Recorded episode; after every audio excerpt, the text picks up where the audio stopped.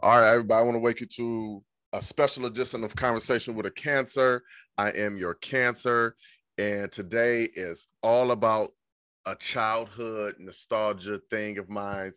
A person who backyard wrestle, person who wrestled in school, person who wrestled with his brother, a person who wrestled with his sister's Barbie's dolls. Like I was a huge wrestling fanatic, a person who just loved wrestling until he got to college. But today is the WrestleMania episode of Conversation with a Cancer. This is episode seven, and I got a special guest with me today. I got a, a black man, a knowledgeable black man, someone that I met through Twitter, and we always just converse back and forth about different things. It's never the same things, and if it is, he just probably telling me I'm wrong because sometimes I'll be just laser focused on my opinion. But I would just like to introduce Teddy Jenkins. Teddy, say what's up to the people. What's going on, world? I am the one and only Teddy Jenkins.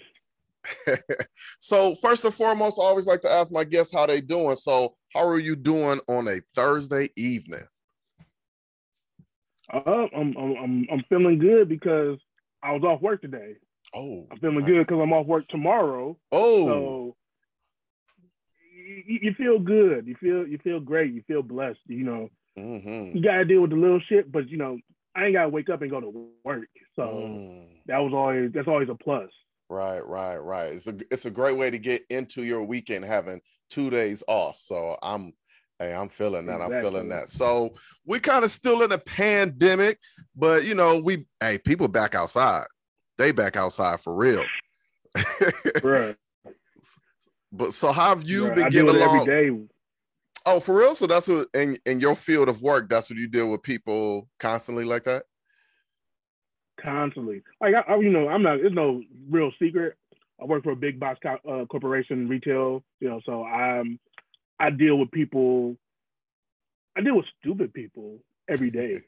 you know what I'm saying? So like. I get people coming in, you know, people come in my store and they'll be like, Where's your electronics section? I'm like, I just like look around. What what are you looking for? Because it's just like it's just the most stupidest question I ever heard when it comes to my job. Is like, where are your electronics? Like the whole damn store is electronics. Right. Let's let's let's just be real. Like, what are you looking for? Right, right, right. But um, with COVID, um, because I've, I've COVID drove me crazy, but uh, it was a blessing in disguise. So within COVID, um, I was able to buy a house, you know, the house I'm living in now. Uh, I bought that, you know, because I have twins and a gang of the children, um, you know, through marriage. So we need a bigger space. During COVID, we was all on top of each other. Like early on, I'm like, okay, you know, kids are at home trying to do homework. Where are they gonna do it at? So I'm like, well, we gotta get the hell out of this little small ass house. So you know, we found the house, moved in, did that, you know, bought bought my first car. You know, I had other cars I bought, got from, you know, passed down, but I bought my first car during COVID. So I mean, COVID was a blessing in disguise of sorts, but it was also, you know, it was fucking terrible because as a black man, you know, you have these goals you want to accomplish uh, when it comes to your family, you know, and so like a couple of those goals I knocked out. Now I'm like, okay, well, what's next? And I couldn't. I still haven't figured out what's next, but you know, the general like I got. I'm getting through that aspect, just moving on with life, trying to figure out what's next. You know, that that's because I feel like I'm succeeding in my main goals, and you know, I'm providing for my family. You know, my kids are happy. My kids are, you know, they living good. They're living a good life. So I just try to figure out what's next for me as a as a black man, as a as a father, as a husband, and just you know everything. So because I, I, fell into a, a, yeah, I fell into a, a, depression, you know, because of COVID. really? Because I'm like, shit, what is really going on? Yeah, it was bad. I, I'm to be truthful, I'm still going through it, but I'm out the uh, the deep the deep side of it, you know. Okay. Because you know, I was I took time off of work because I wasn't happy with my job at the time mm-hmm. and the job was a part of what was causing the depression. So uh, with doing that, you know, I realized like, let me just get out this job and take that step. And I did, you know, got out that position, took a pay cut, but now I don't have to wake up every day. You know, I can go to sleep and not think about work. And that's mm. that's the beauty that's, of the whole thing. That's very important, especially when you're dealing with any type of depression. Dog, because like every day, you know, with the line of work I was in, I was in IT with the same company I'm, you know, I'm still with. I was in the IT department, so I was traveling. So I would leave, you know, I'd be gone for, you know, a week, mm. couple weeks. You know, I might come home, but it was just like talking to your children via FaceTime. It's not, you know, my kids would be like, "Daddy, you in the basement?" I'm like, mm, "No, I'm nowhere near, mm. nowhere near home." And you know, that just they're two years old, so I, I was like, "Yeah, I need to be home more. I need to take the stress off my wife more." So you know, I made a decision to transition to another position, take a pay cut, but I needed my happiness more than the money. You know, the money will come back. I know that. Some way, some shape or form, I'm gonna get that money back. But right now, you know, it's just about, you know, getting better and being happy. That's that's always number one. Let's be happy. I, hey man, you know you not you never have any idea what a person is going through, especially when you know them outside of real life. And so like yeah, it's impossible to know that, but I think at some point everybody went through something through COVID. You had to, like, you're human, you're yeah. not doing your everyday routine, not doing your everyday life. So it's just, man, uh, I'm glad that you're coming out of it though, because it would just, I couldn't imagine just not being able to function on the level I need to function, especially for people that I need to take care of on a daily basis. So I'm glad that you're finding a way to come through that, man. And I know that was a tough choice to not a tough choice, but to take a pay cut. But sometimes I don't think people realize how much peace matters in and out of the household. Exactly. Like, it matters so much. Like I have peace in my job. I want more, but I have peace. Like I have total peace. I'm never stressed. I'm never depressed. I have peace, but I want more. So I can't imagine. I tell people all the time, do what you love, because if you don't, you're gonna be sad. Either you make a lot of money or you do what you love. Exactly. And that, that that's where I'm at right now. I'm trying to find what I love to do. Okay. So right now, while I'm in it, I'm just staying in this job because it gives me everything else, you know. Um, mm-hmm. And like on a day to day, I'm good, you know. Whereas if I was doing the job I was doing, oh, I'd be miserable, you know. And you know, like, cause I, I still talk to the people that I used to work with. They was in Michigan for like a month. They was in Indiana for like three weeks. I'm like, yeah, that ain't gonna work for me, chief. And then like it, in the next couple months, they about to be in Buffalo for like three months. I'm like, yeah, no, nah. Ninety days? Are y'all allowed to come home when y'all go for ninety days? Uh, yeah, but it's not easy. You know what I'm saying? Like, you kind of got to take turns in a sense. Mm. Like some some people will go be able to go home. I mean, like in Buffalo's a situation where it's not far. You know, not like it's not too far, but like I was in Dallas one time for a month.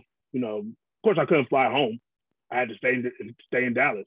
But right. at the time I was single, so it was okay.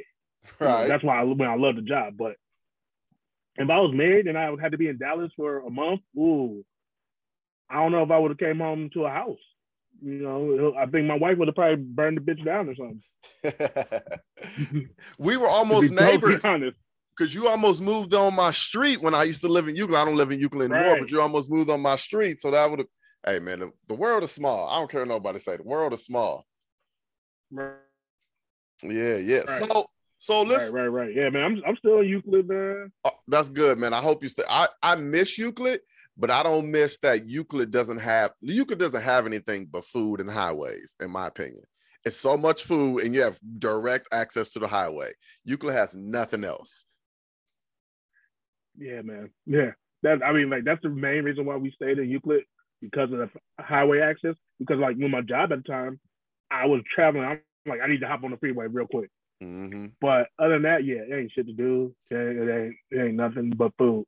No, I feel like I put on about since the pandemic, I put on started. I put on thirty pounds. Oof.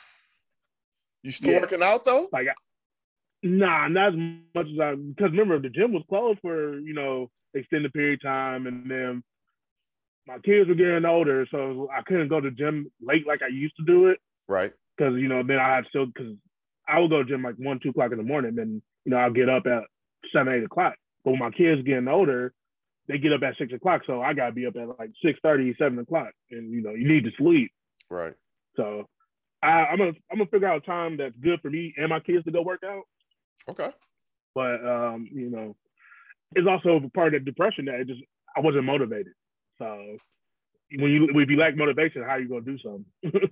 it took me a long time to get my motivation back because besides going to work and going to the gym, I would just come home during the pandemic. I would come straight home after work, or I would go right. to the gym and come straight home. I wasn't doing nothing for a while, but so uh you ever go to Baby D's on 185th by VA by St. Joseph?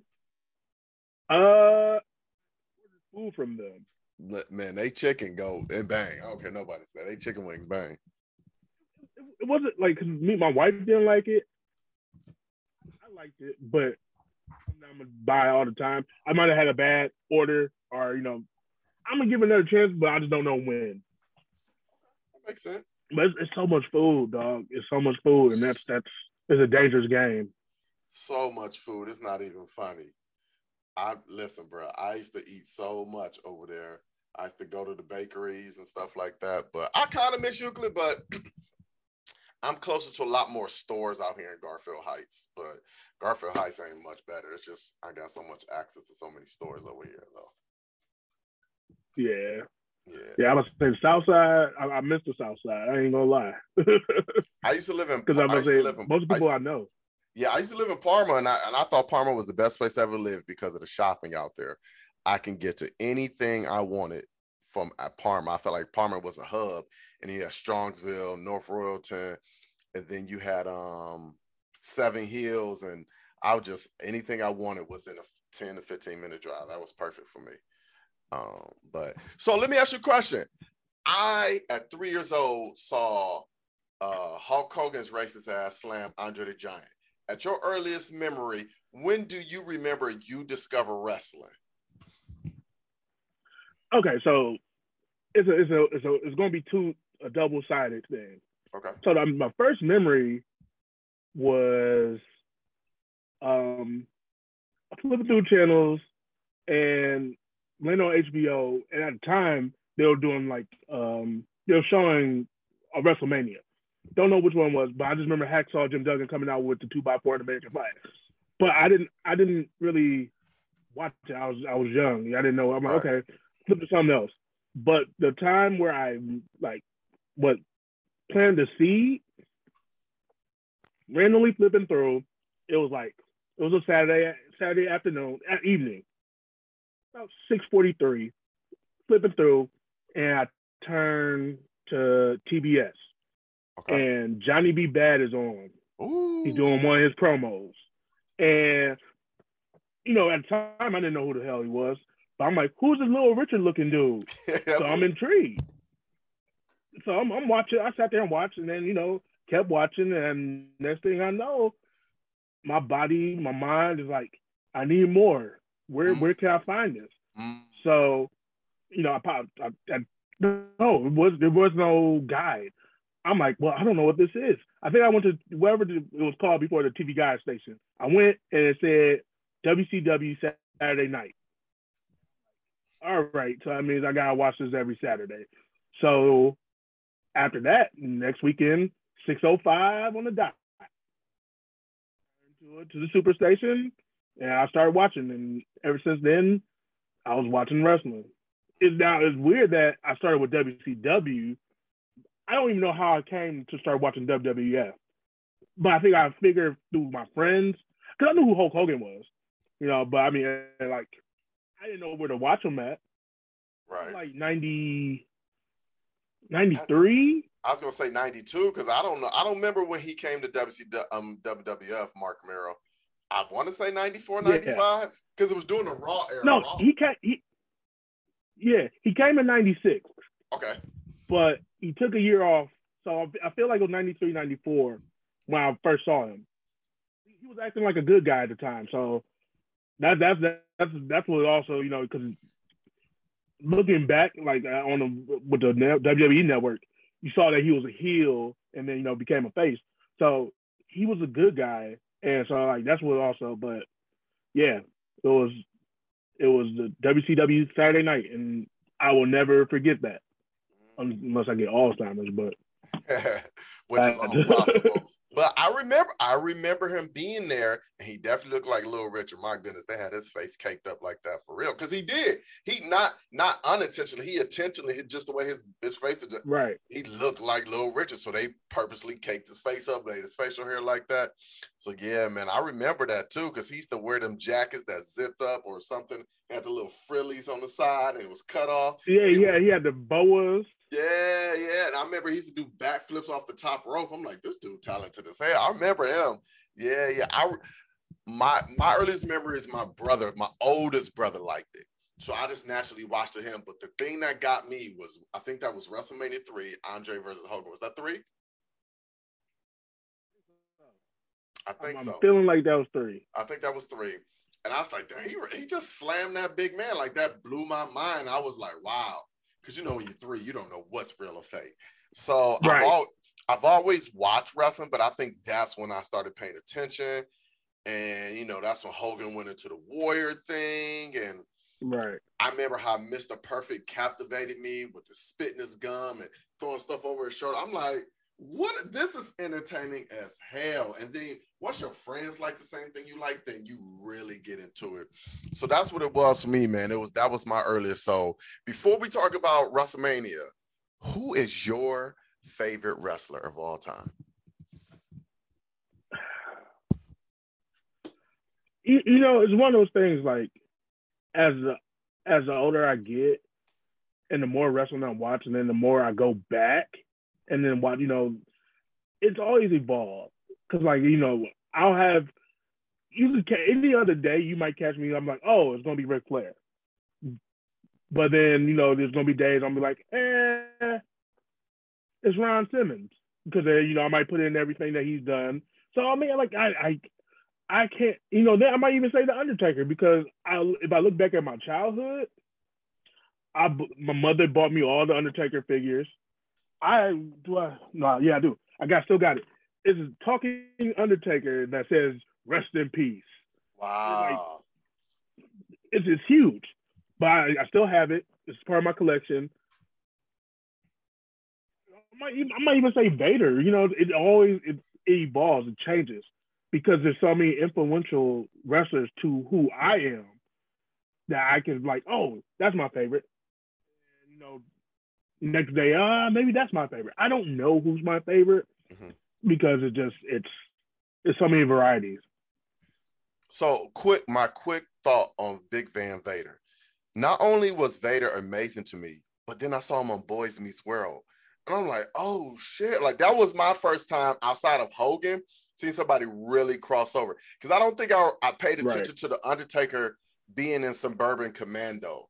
You know, I just as right. I got older, I'm like, oh shit, that's Mark. Like, but Vader right. was in Boy Meets World, and he was speaking, and he was doing backflips. I'm like, this dude is incredible. Like, that just blew my mind. But my top two wrestlers never changed. Once I got old enough, I just made a decision: Psycho Sid and Kurt Angle.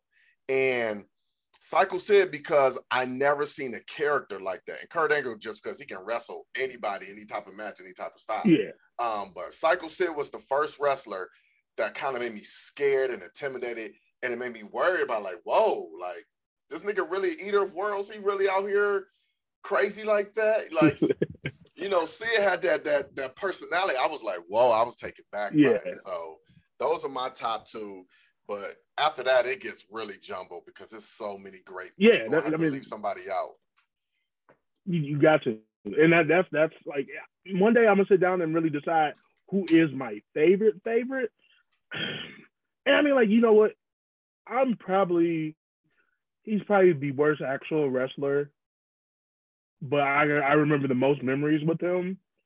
Ultimate Warrior, just because as a child I remember my mother. We went to some event and they had little uh, warrior masks that you put on, And I, I thought it was Ultimate Warrior. I ran around the house, you know, doing the theme music in my mouth, you know, just doing that. And I just remember like just because of that energy that he brought every time to the ring, no matter what, no matter how far he had to run. I remember him running down the steps at the Trump Plaza at WrestleMania, like, dude, you're gonna bust your ass. Bruh, the Trump Plaza coming down the steps is my greatest WrestleMania memory because I always was like, that was incredible that y'all walked down all of them steps to wrestle. It must have been 50 to 80 steps. Them was a lot of steps. And then was yeah. the them old school hard carpet over like real right. concrete. Um, but Ultimate Warrior, Macho Man, and Ric Flair are the definitions of sports entertainment. When you talk about wrestling sports entertainment, them are my top three because that's what they did. Ric Flair and Macho Man were great wrestlers, but they entertained at a high level. Ultimate Warrior, like I said, he really couldn't oh, wrestle, yeah. but he was shaking the ropes. Who thought shaking the ropes could change how you view wrestling? Like, so for me, that's it. But okay, so Saturday, Sunday. Well, before I get to that, did you ever think we would see WrestleMania on two nights ever in our lifetime? Like, I never even Uh-oh. thought about that. No, I didn't. I really thought Vince was going to just do it an all day thing. So it was going to start at like one. Mm-hmm. You had the pre show at 12 and then go off until about 11, 12 o'clock. That's what I thought he was going to happen. Because that's what that's where it was trending to. Yeah, so, I thought I thought be, maybe he would switch it to Saturdays, but I never thought he would figure out. And he only had to do two days because of the pandemic. The pandemic changed a lot of stuff. So that was wild for me. Yeah, because because you know uh, New Japan, they theirs is two nights. Uh, Wrestle Kingdom is two nights. So I mean, like, so for me, I'm like, oh, maybe that's why he's doing it. But you know, real reality, it's the pandemic, and you couldn't you couldn't really put two because they were doing it in uh, the performance center. So it was like, really, you want to do this for eight hours? Mm, no, let's just shorten this shit. Right. I think it's the smartest thing he could do. It brought in so much money for um for Tampa last year. Brought in I think a hundred million to for Dallas. So I mean, wow, this is going forward. Is going to be the thing. Yeah, and I'm and I'm proud. I mean, the whole Saturday night, the whole Saturday night pay per views was a smart thing, which he should have been doing in the first place. I mean, like, yeah, for us kids, it was great because you know, as soon as that goes off, we ready to go to school and talk about it. Right. But you know, you also had to realize children had to go to school the next day. You know, so kids missed out on certain events, you know, parts of it because it didn't go off until 10 o'clock. And, you know, some kids had to be in bed. Right, right. I'm I'm glad he made the adjustment because I always feel like in my old age of 37 that Vince is in the way. But then he does stuff like that, and you be like, Vince still got it. Um, but all right, so let's get into it. WrestleMania 38 was Saturday and we had two, four, six, seven matches on day one. So let's talk about the lows of day one. I wouldn't say there were any lows of day one. Um, okay, yes, I will. Seeing the guy get injured, like that was yeah. you never you never want to see that, like because we always think it's a shoot because we never know and I didn't see them throw up the right. X, so I just thought like, oh, okay, well, he just he couldn't hold him. Like, both. yeah, I think he, like he might have just pulled something. Yeah, yeah, but to find out he he tore something, like, dog, that's he held them both up there for at least three or four seconds before it tore. So, uh, speedy recovery to Rick. I think it's Rick Boogs or Rick Box. Um, hope you're able to Rick come Boogs. back. Rick Boogs, yeah. Um, other than that, I wouldn't say this is a low, but I was surprised that Charlotte didn't lose. Like you build Ronda up to come back and be this thing, and then you have her lose to Charlotte. Like they must really love Charlotte or really, pre- you know, however high prestige that Ronda didn't beat her for the belt. Um, those would be my only two lows. Um, I even like the Corbin and Drew McIntyre. You knew uh, McIntyre was going to win, but Corbin was able to entertain it long enough. So that would be my two lows of day one. What would be your lows for day one? Um, my number one low is the Ronda Rousey Charlotte uh, match. Um, Ronda has hasn't really improved in her time being there. She's she's stayed the same. So it's kind of um like come on, you gotta you gotta improve at some point. Her her promos, like the buildup of it bothered me more than anything. That that that that made it, you know, I knew it wasn't gonna be a great match. Uh moments where it could have been great, could have turned, you know, for better, but it never really turned the corner. For me, I was I was already I was already riding the high of Cody returning. Um for and then I was already ready for Stone Cold and KO. So it was to me, I would put Charlotte versus uh versus Ronda after Cody. You know, because that that was uh you know that should have that should have been the the match before the main event. Charlotte and Ronda should have you know because she won the Royal Rumble should have been the main event, but it just it was a man. That's all I can think. Yeah. Ronda can't like, wrestle. It was, it was, a bathroom break. She yeah. can't. She can't wrestle. Ronda has the same thing. Same thing that happened to her in UFC is the same thing that's going on in WWE. She can't wrestle and she doesn't know how to adapt. She knows how to do one thing and one thing great, and yeah. and that's what's it, jujitsu or judo, whatever one she's great yeah. at. That's it. And they just keep letting her do it, and people have to carry her. Like her promos are terrible. Like I think her promos are, are worse than Bianca. At least Bianca's trying. Like Bianca just does. Bianca has personality, but she doesn't know how to deliver promos. Ronda don't have neither one of those. Neither. So, so I, I love I love Bianca. If I have to knock her promos, it's not that she can't deliver. It's the fact that she has to be a face. She has to be nice. She has to be. She has to smile. When when she's a heel, we're going to see better promos. We're going to see what we really want from her.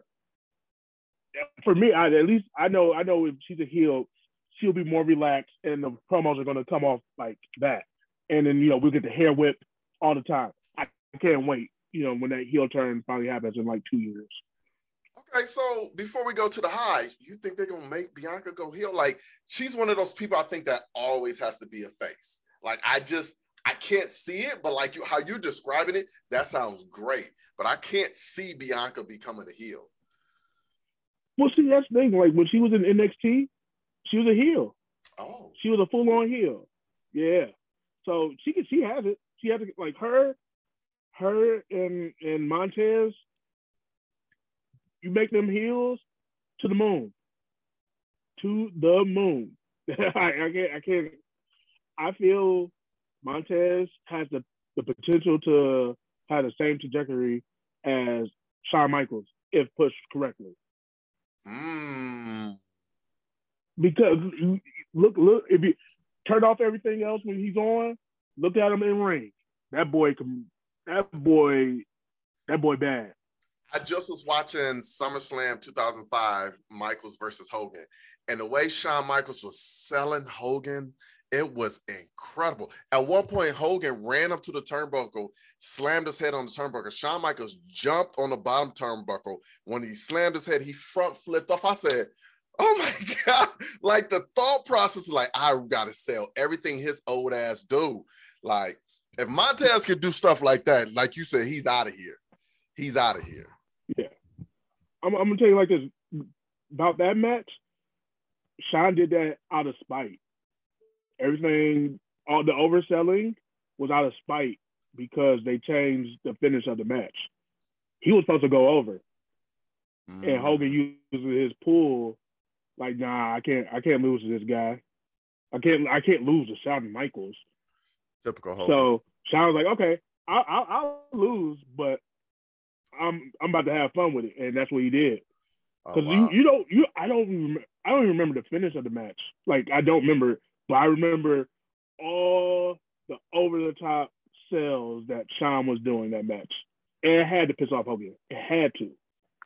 I, I think because, uh, I mean like it's just it's just Shawn Shawn at that time Shawn knew, you know, you know, Shawn was a changed man, but you like, you know what? I'm a, I'm a, I'm gonna fuck you over one way, right? Because you just fucked me over. Right. He's got a reputation for that. He's got a reputation for that. Okay, so let's talk about our highs from day one. You know, of course, let's just say it.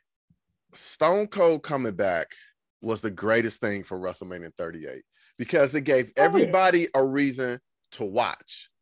If you're a Roman mm-hmm. fan, you're probably going to watch Sunday, but if you're a wrestling fan, you watch both. But Stone Cold gave you a reason to watch. And I think like I was so nervous because he he just looked old. He felt old. Mm-hmm.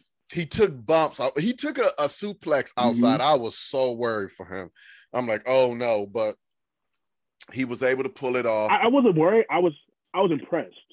I was. I was you, impressed that he took it. He hasn't wrestled what 80 said 18 years, and he's 56, 19. 57, 19. Like dog, yeah. like man, Stone Cold, salute to you for giving that to us one last time. Like that was beautiful. Right. Um, so Stone Cold was my highest high. I I know it was Stone Cold, but I think they could have put Cody and Seth last because they put on like once you get because at the beginning the yeah. match was the match was slow, it was kind of sloppy, but once they got it going and they figured out how to make it go cohesively, that was a great match.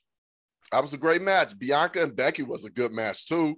Uh, Bianca took a real kick to the face, and I ain't seen her eyelash since. Um, uh, Logan Paul was very impressive. Oh yeah, I was. Um, I wasn't expecting him to be able to do the things he did. So okay, yeah. So yeah, Stone Cold and Kevin Owens. Kevin Owens carried that match. I mean, even though you know Stone Cold did great, but Kevin Owens carried that match by the overselling, by taking, you know, he took that ass whooping. He took it.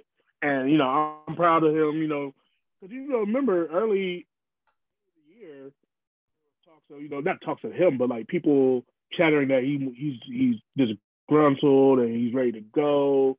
They're talking about that he would go to AEW. And then there's like people already plotting on the reunion of Mount Rushmore. You know, that's the Young Bucks, uh, Adam Cole and and Kevin Owens. And I'm like, dog, you we gotta let go of this nostalgia of the indies in a sense because these these guys have families now, you know, and they gotta they gotta put food on the on the plate. Going to AEW, you gonna make money, but you ain't gonna make WWE money. And, that, and that, that's what it all boils down to. So and that's an easy sell for Vince. Like, I understand you want your freedom. I'll let you go. You got 60 days where you can't compete nowhere else. But I can offer you more money, more opportunities, bigger platform than anybody else. And Kevin Owens was so over. Once I think this is just my opinion. When Jericho left, he had Kevin Owens so over from that best friend thing they were doing. Like Kevin Owens just carried it. And then he wrestled, wrestled Sami Zayn some more. Um, so I think he was over. But you, anybody who watched knew that Kevin Owens was going to have to carry because you can't ask Stone Cold to carry. But at some point, at some part, Stone Cold was. I was like, oh my goodness, he's carrying this. He's throwing him outside yeah. the ring. He's beating him up outside the ring. He's interacting. I'm like, damn, he still kind of got it. Um, so those were my highs from day one. Um, but like I said, like I think some people just have it figured out in the business. Like I'm not a big Becky yeah. Lynch fan, but she has it figured out. I'm a great heel. I can put you over. I can be mad about it, and I can just work it until I can't work it, and I have to move on. It's like she gets it. She gets it.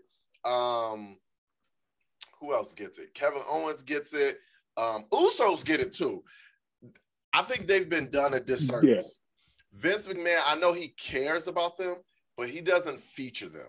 Like in my opinion, no disrespect to Shinsuke and, and, and Rick, they they shouldn't have been wrestling them. Give them serious oh, no. wrestling match. Give them something they can show how great they are.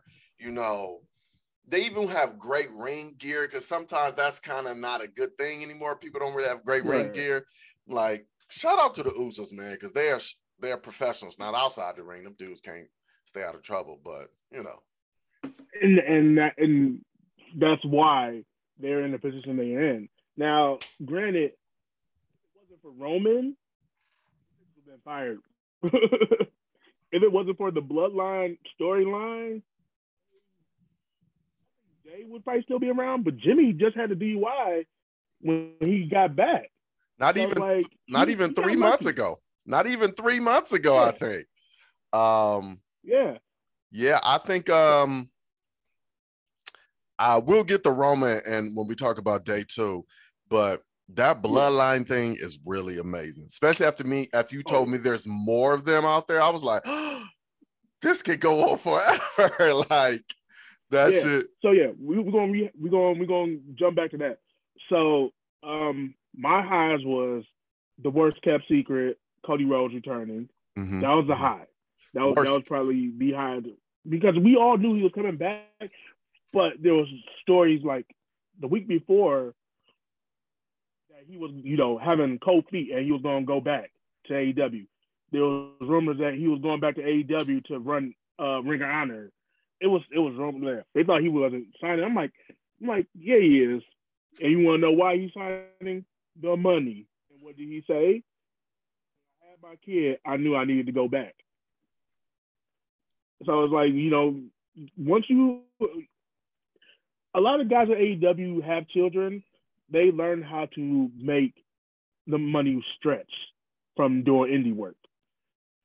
But when you come from, you know, indie to go to the big league, and then you go back, you know, think about going back. You're like, eh, this money too good mm-hmm. to, you know, leave it here. Like, yeah, I get to work less dates, but I signed a million dollar contract. Right. You know what I'm saying? Like, I can't. With Sami, Kevin, uh, AJ, you got a lifestyle to uphold. You know what I'm saying? So you you you probably got these nice ass houses. You take a pay cut, you're moving your kids got to readjust to li- living with less. Yeah. And you know, most people don't want to do that to the children. Mm-hmm. That rem- um, that... But yeah, Cody. I was like Cody, Cody being the high, that match was phenomenal. Um,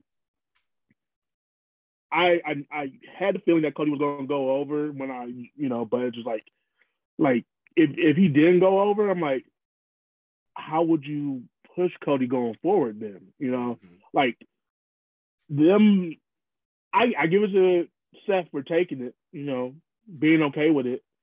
Because you got you got you gotta you gotta look at the run that that Seth was on. Seth was on a, a is on one of the best runs of his career. So like for him to be able, you know, to bite that pin, you, hey, I applaud you. Yeah, I don't think um, I don't think Seth that, really then, cares about wrestling so much more than he cares about entertaining. I think he likes promos and the suits. I don't think he really cares about the matches as much as he cares about his promos. Right, right. Yeah, no, yeah, he's he is a pure sports entertainer. Like, even though if you know his background, you know he started in the Indies. He's a Ring of Honor, you know, veteran himself. But the transformation of him, he's a WWE guy. You know what I'm saying? Like he he bleeds WWE, which is hilarious. Like, I won't say hilarious, but it's like you almost forget. He, I feel like he's forgotten his roots at, almost. Like he's so into Seth Rollins, like he doesn't even think about Tyler Black. That, that's how I look at him. Um, so like he, cause like the way he defends WWE, it's it's on a whole nother level. He he's he's the next Triple H, in in terms of yeah. he's that's that's the path he's on. Like Randy Orton's a lifer, Triple H a lifer, Ric Flair's a lifer. You know, certain guys, that's all they're gonna do is just wrestle. They'll do a couple of things yeah. here and there, but that's it. That's it. So let's move over to night two. Night two had a lot of downs for me. So let's start with the lows my number one low, and it's probably might be your number one low, is why the hell was the New Day wrestling? It just made no sense. Dog. The match made zero sense. I'm gonna tell you like this: the runtime of the match, one minute and forty seconds. Is that it? That was it. I'm gonna tell you this: I went to the bathroom thinking that the match was going to be at least five, seven minutes. I come back, it's it's the Undertaker on my screen again for the third night. Oh man, that was hilarious. Man, I just I felt bad for them because they just all they're like the Usos. Sometimes they really do get the short end of the stick, and them dudes are highly entertaining. Now, Big E's not here. Hopefully, he gets his neck situated and he figures out he doesn't need wrestling anymore because I'm not wrestling after breaking my neck. Not the way he broke his neck, but well, I, I'm I'm gonna wrestle. Um, if I was him, I'll still wrestle, but you also have to. He's gonna be more picky about who he gets in the ring with. Okay. Because Ridge, Ridge is, is still fresh. Ridge is maybe maybe four years into wrestling.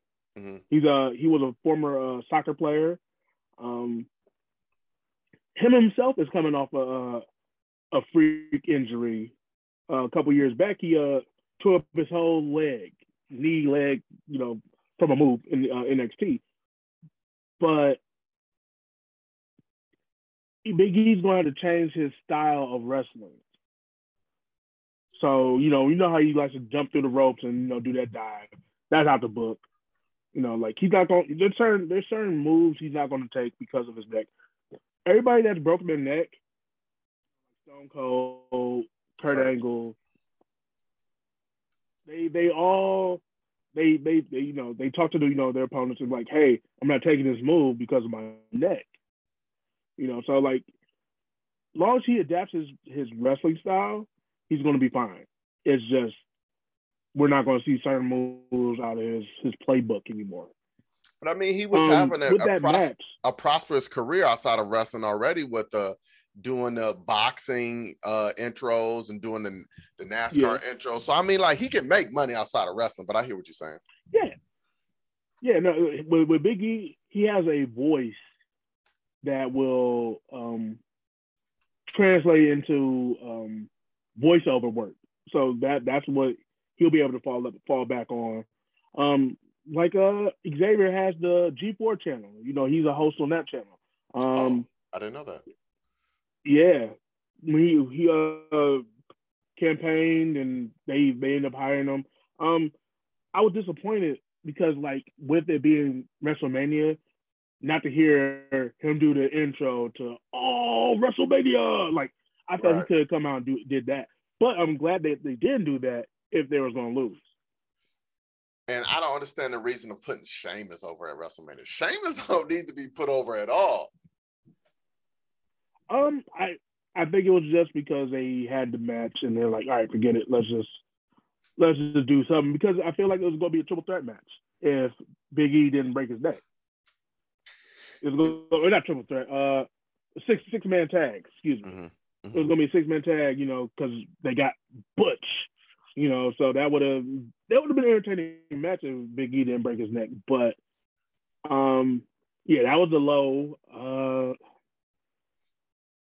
the McMahon beating uh, Pat, Pat McAfee was, I won't say it was a low, but the, the, the after was him pinning Matt, Pat was the low, and then taking that terrible stunner was attached to that. That was the worst stunner I ever seen in my life, um, on any level. Kids take better stunners than that. I've I've, I've seen I seen, yeah, that was just the worst thing I've ever seen in my life on on a WrestleMania. I was, um, I was so scared for him. I was like, oh my gosh, Vince couldn't take a kick to the stomach. Get him out of here. Yeah, no, no, but the fact that he took the kick and then stumbled into the ropes, I'm like, bruh. But when he took it, like, please don't die. Please don't die in this ring. Because he, he, he lay there motionless for a second. I'm like, please don't lie. And then when they came back and he started moving, like, oh, thank God, because I'm about to say, he died in this ring. I don't know what's about to happen. Bruh, listen. Not only did he take a horrible stunner, but he came down knee first and his body was going backwards like this. I was like, oh my gosh. Um, but, but you you want to know what's funny though? When they edited for you know TV to show show the replay, it made it look like he took a good stunner. Right. I was I was I was I'm dying like, when I saw that. Kevin- I'm like Kevin Dunn. You fuck up 99% of the time. This the one percent of the time where you did great because this Uh, edit is phenomenal. That's Kevin Dunn. Yeah, Wow, I haven't All- heard all that them name in a long cuts. time. all the ugly cuts that you, it's Kevin. Like, why are you cutting so much? I I feel like an epileptic kid. Like Mhm. you cutting too much. You don't need to move this camera this much. Like this, it's okay. Say you can say at this angle. Um, yeah, those those are my two lows. Okay. The night wasn't full of lows. It was just full of meh. It Yeah. wasn't. It, just, it wasn't spectacular. So Um, so let's talk. Let's go. Let's move forward to the highs now. I wouldn't say this a high, but I just want to mention it. Bobby Lashley versus Omos and RK Bros versus Street Fighters versus Street Profits versus Alpha Alpha Academy. Those those matches wasn't highs, but they weren't lows either. But they was like you said, eh, I get it. You need to feature. Yeah. You got to feature Randy Orton in some way. He's going to get featured. right. Um, I didn't expect them to keep the belts, but hey, those guys, are all them guys are really over right now. Um, I want to say something. Chad Gable is the definition of a wrestler. Like you put him in there, he's yeah. going to wrestle. Like I I don't know if they did this to get him a crowd favorite, but they need to get him away from Otis. I don't I'm not an Otis fan, not because of anything, just he just doesn't belong with Chad Gable. Chad needs to be out there Uh, moving up the ladder. So him the move with Otis was to move Otis away from being a lovable fat guy because you know like you know Vince loves comedy, hmm but Vince was just he did, wasn't really a fan of the Otis comedy. Um, I like I like I like Chad Gable. The issue is for him, he- he's too short. He's five eight. You know what I'm saying? Like Is that why they Vince- took the money the bank away from him? Well, from Otis, yeah. Funny thing about Otis, me and Otis are the same, same height. I'm like, really? He's just strong as shit. But yeah, that's why he took it away from him. They just they knew that they couldn't go forward with him being a championship contender. Uh, but Gable, you see what he does every time. Any gimmick you give him, he works it to death, and he work. You know, he does it great. Like this whole the shoosh, you know, like that. That's over. It's over. Like fuck. Like it's a shirt. That's a shoosh. Um, but yeah, if he wasn't short, he would probably be the next Kurt Angle. Like, Mm. if if if if Chad Gable was six foot two, next Kurt Angle, guaranteed. Mm. But because he's five foot eight, he's stuck being the tag team specialist that he is. But, Um, that, but they shouldn't because Rey Mysterio was what five four, five five. he's he's five four, but it's Rey Mysterio. Like there there's certain people who get certain pushes. You know, Mhm. like Shawn Michaels is like 5'10", 5'11", You know, but because of what he did in the ring, the entertainment aspect, that's why he got the push he got. Um, Rey Mysterio, just he he brings in the uh, the Latino community. What that bring? More money. Think about it. Think about everybody that he's brought in, like Alberto. He's taller, but he can't. He he can wrestle, but he can't bring in the people like Rey Mysterio did. Sin Cara. He can't. He, he, he had the entrance. He had the look. He wrestle, and he couldn't bring in people. Rey Mysterio is Rey Mysterio is, is a gift of God to wrestling. He gives little people hope, and I mean he's entertaining as hell. I'm glad he tried. He's he's adapted his style to add on to his longevity. Because remember, his knees are. I think he had double knee surgery. He got you know his knees are shot. He's still that's bouncing like- around like that. Yeah, like he, he had knee surgery. I think he had hip surgery. He's he's he's been through a lot in that ring. His biopic Um, is gonna be great. But oh yeah, but and like that's that's low key one reason why they did the on the WWE uh, 2K22 the showcase. Like that'll show you, like that'll give you a good look at his career and like that man been working. Like his W his WCW days, yeah, yeah. But you also have to realize he also wrestled on ECW too. Yeah, yeah. So and you right. got ECW, WCW. He's been he's been wrestling since ninety. He's been wrestling on TV since like ninety five. His this his two thousand twenty two. His cruiserweight championship days versus like Ultimate Dragon and Dean Malenko and his outfits he used to wear the purp the purple one he wore the Halloween Havoc like Rey Mysterio always knew yep. he understood entertaining and being flashy. So I agree with that. Yeah. So let me ask you a question where would you put the tag team championship, women's tag team championship match? That a high or low? Is that in the mid for you? Uh, it's a high because two black women are are champions. That, that's that's that's why it's a high. Like no matter no matter what, it's a high because in in wrestling, this is the the the golden age for women, black women wrestlers there's so many there's there's so many black women that are champions now. Uh, because you got them, you got Bianca. Um, Impact, you got um. I don't know her name, Tasha but that's Steelz. that's the short Mexican black chick, right? Yeah, Puerto Rican. Yeah, yeah. Puerto Rican. Excuse me, Puerto Rican. Puerto Rican and black. Puerto Rican and black. Um, Jay her, Car- Jay uh, Cargill with her fine ass. Jay, bruh, she cold. and she and she wrestles so aggressive. I'll be like, God, dog. I thought she kicked that one chick shoulder and, off. Yeah, and so with with uh, Jade, like she's she's so new to this still. Like she's she's she's a rookie, and it's just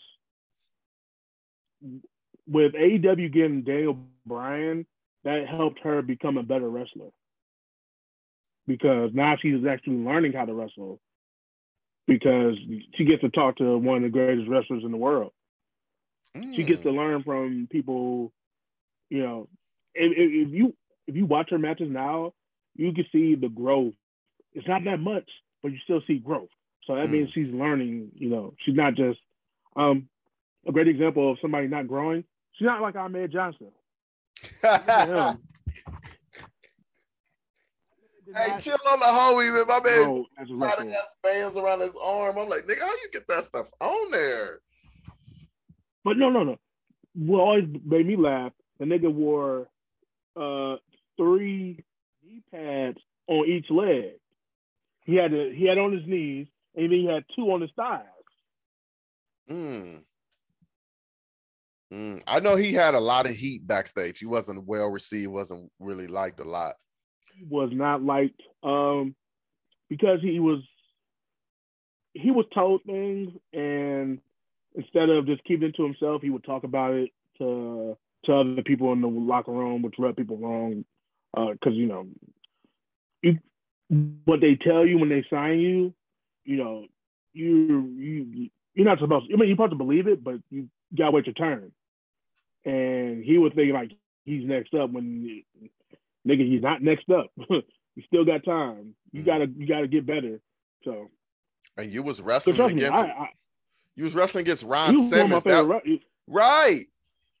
You wrestling against Ron Simmons. They are grooming you like they're not gonna let you get around Ron if Ron don't believe you got something. You know what I'm saying? Look what Ron right. did for D'Lo and Mark Henry's career. Yeah, he look what Ron did for.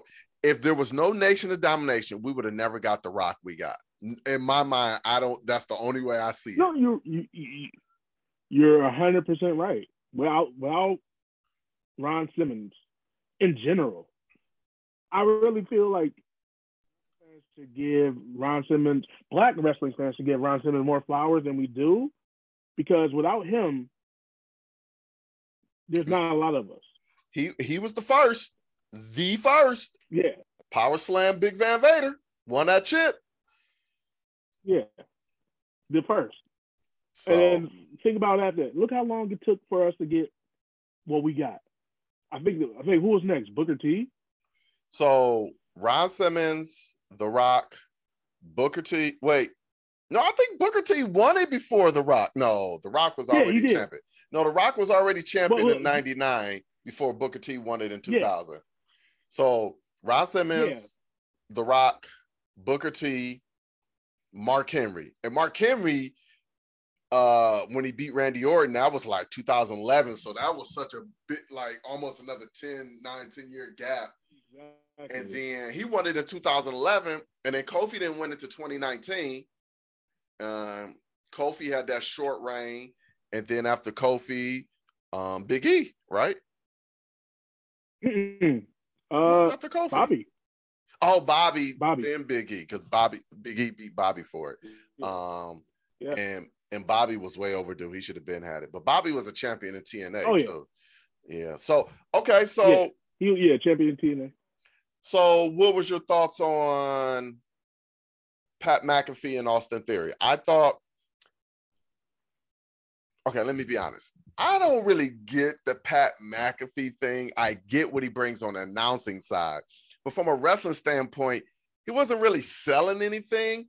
But he had a really good interest where he really pandered to the crowd with the with the favorable music, and then I'm like, okay, he can jump high, he can do some things, but I, I respect Austin for putting him over because Austin also needed to be over as a bad guy, but you gave Yeah. people what they wanted to see from Pat. Uh, a competitive match, and Pat end up winning.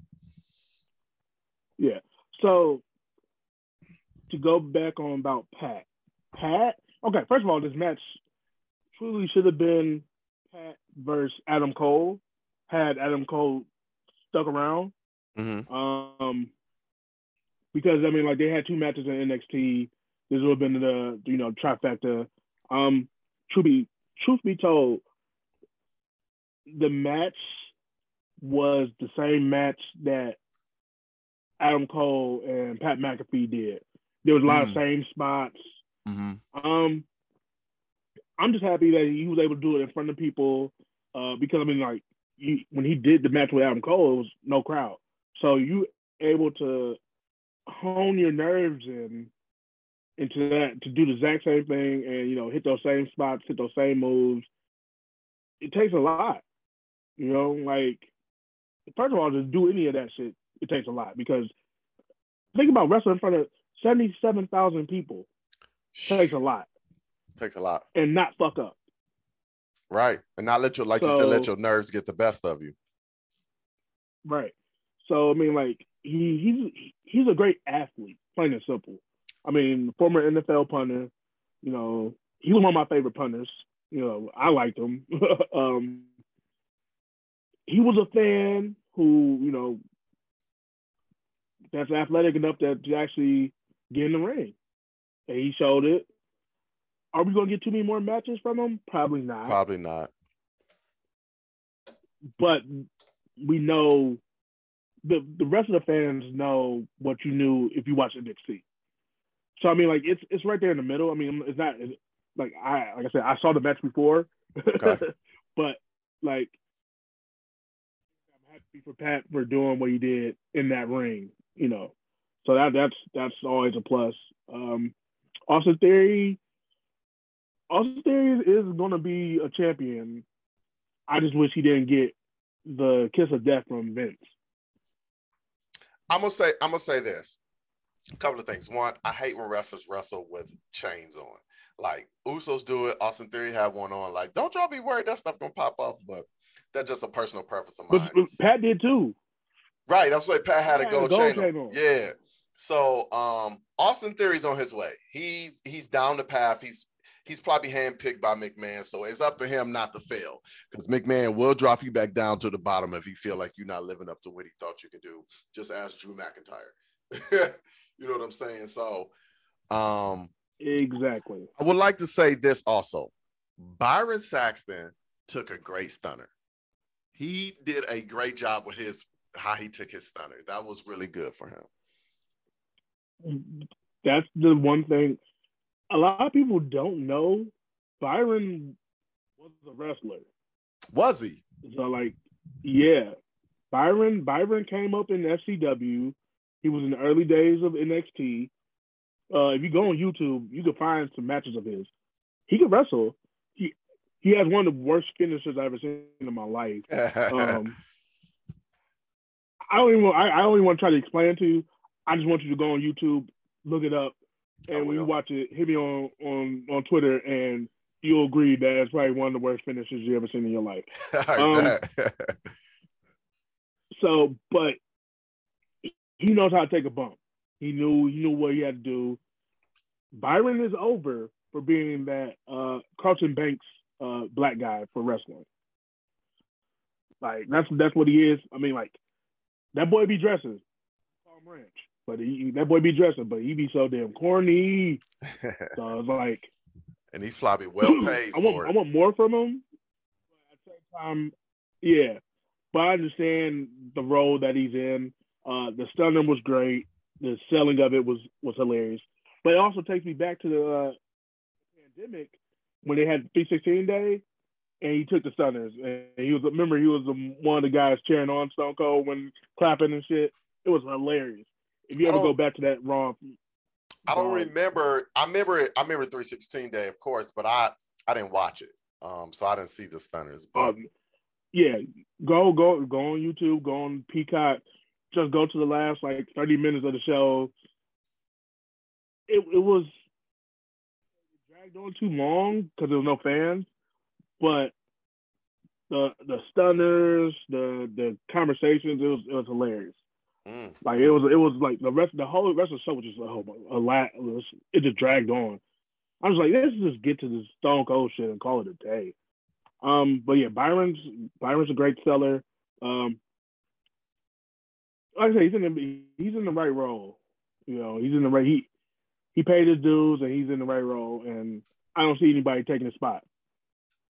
Okay, so these next two matches, I, I purposely talking about them together because one gave you completely opposite than what the other gave you. Edge versus AJ Styles, which was a great wrestling clinic match. And then you got Johnny Knoxville versus Sami Zayn. I mean, you were texting, I mean, tweeting about the Knoxville and Sami Zayn because I was like, man, why am I watching it? but it got to the point where it just became overly entertaining and you couldn't turn your head away. Like it was just pure comedy. Like you pinned them with a human rat trap, like that mouse trap. That's hilarious. Exactly. That's perfect jackass theme. Like, how do we not see the big yeah. giant hand sitting at ringside? I never saw it one time. Okay, so I didn't see the hand, but I knew it was the hand because watching Jackass on that the I think it was Jackass three I remember that was one of the gags, the hand mm-hmm. slap. Right. So I'm like, oh shit. So when when the timekeeper's area was missing, I'm like, oh, they about to do the hand gag. Oh, so and I'm I like, I didn't even notice the timekeeper area was gone. Yeah, yeah. So like they tore off, the, they they removed the, the walls of it so they could put it put the hand there. So when I saw Sami running, I'm like, he's about to get hit with the hand in the face. I don't know how he's not going to see this shit, but he's about to get hit with the hand. And sure enough, smack. So, um, I wasn't, you know, I, I my expectation of the match was low because I knew it was going to be all entertainment. It wasn't going to be pro wrestling. It was all entertainment because of who Sami was. I mean, who uh, Johnny Knoxville was. Because he's not a wrestler. He's old he's been through hell and back, you know, putting his body through all types of shit. Um, the best spot in that whole match was Wee Man slamming Sami Zayn. Dog, it wasn't that he slammed him; he held him for at least three yeah. to five seconds. Like that's pure body control and strength. And then he turned him. It wasn't like he slammed him and he fell. No, yeah. he turned. Dog, that was incredible. And I like the yeah. shirt that said um, "We Mania." I'm like, oh man, that was dope. Everything was dope. They did everything right with that. Yeah, because that, that's what because you when you were tweeting about it, I'm like, dog, just wait, it's gonna get good. Like I like I because I knew the match wasn't gonna go long. The match went it it went over. It went long. Minutes. It went long. I feel like it should have went like 10, 10 minutes most, but you know the end product made up for it. You know what right. I'm saying? Like right. the rat trap, the big ass rat trap. I'm like, okay, this makes up for it going longer than it needs to go. And and they had to get the, the stuff in, pl- in, place. Like they had to put the mousetrap in place, the hand slap. They had to get the stuff from under the ring. You had to bring the other guys from right. under the ring. So everything took time. But like you said, the end product was was well worth the the duration of the match. Yeah, yeah. So the Edge and AJ Styles. Um, I won't say I was. I, I expected more, but I wasn't disappointed with what I got. Okay. You know what I'm saying? Um, the the ending with Damian Priest coming out and just um looking, you know, they him and AJ looking at each other. I felt like they could have went a different route with that. Um, I won't say like a you know pure like interference or anything, but it just could do something that would have, you know, to me made it more fulfilling. Um, Edge's entrance was probably the best part of that whole match to me. Be truthful. Um, that throne, the purple light, the fire, like I already knew that it was going to do a stable, you know, with with Edge and Priest. I wasn't expecting it to happen uh, at WrestleMania. I was expecting it to be, you know, you know, the seeds be planted on Raw. Um, I thought the match was going to end clean. Um, but yeah, I wasn't. I wasn't like. I was invested, but now I'm just like, yeah, this is just wrestling. You know, like there was no real entertainment. I mean, like I love AJ Styles. I've been watching AJ Styles for TNA almost 20 years now. Yeah, like he he's the he was the light the the life the heart of TNA. So, but yeah, I wasn't like I wasn't too like there was no no real stakes involved in that match. So I wasn't like I wasn't like truly invested. Like, ah, let's just see what happens. That's that's how I felt. So because we, once again, we came off the high of the Sasha Banks and Naomi. So I'm like, ah, let's see what goes on with this match.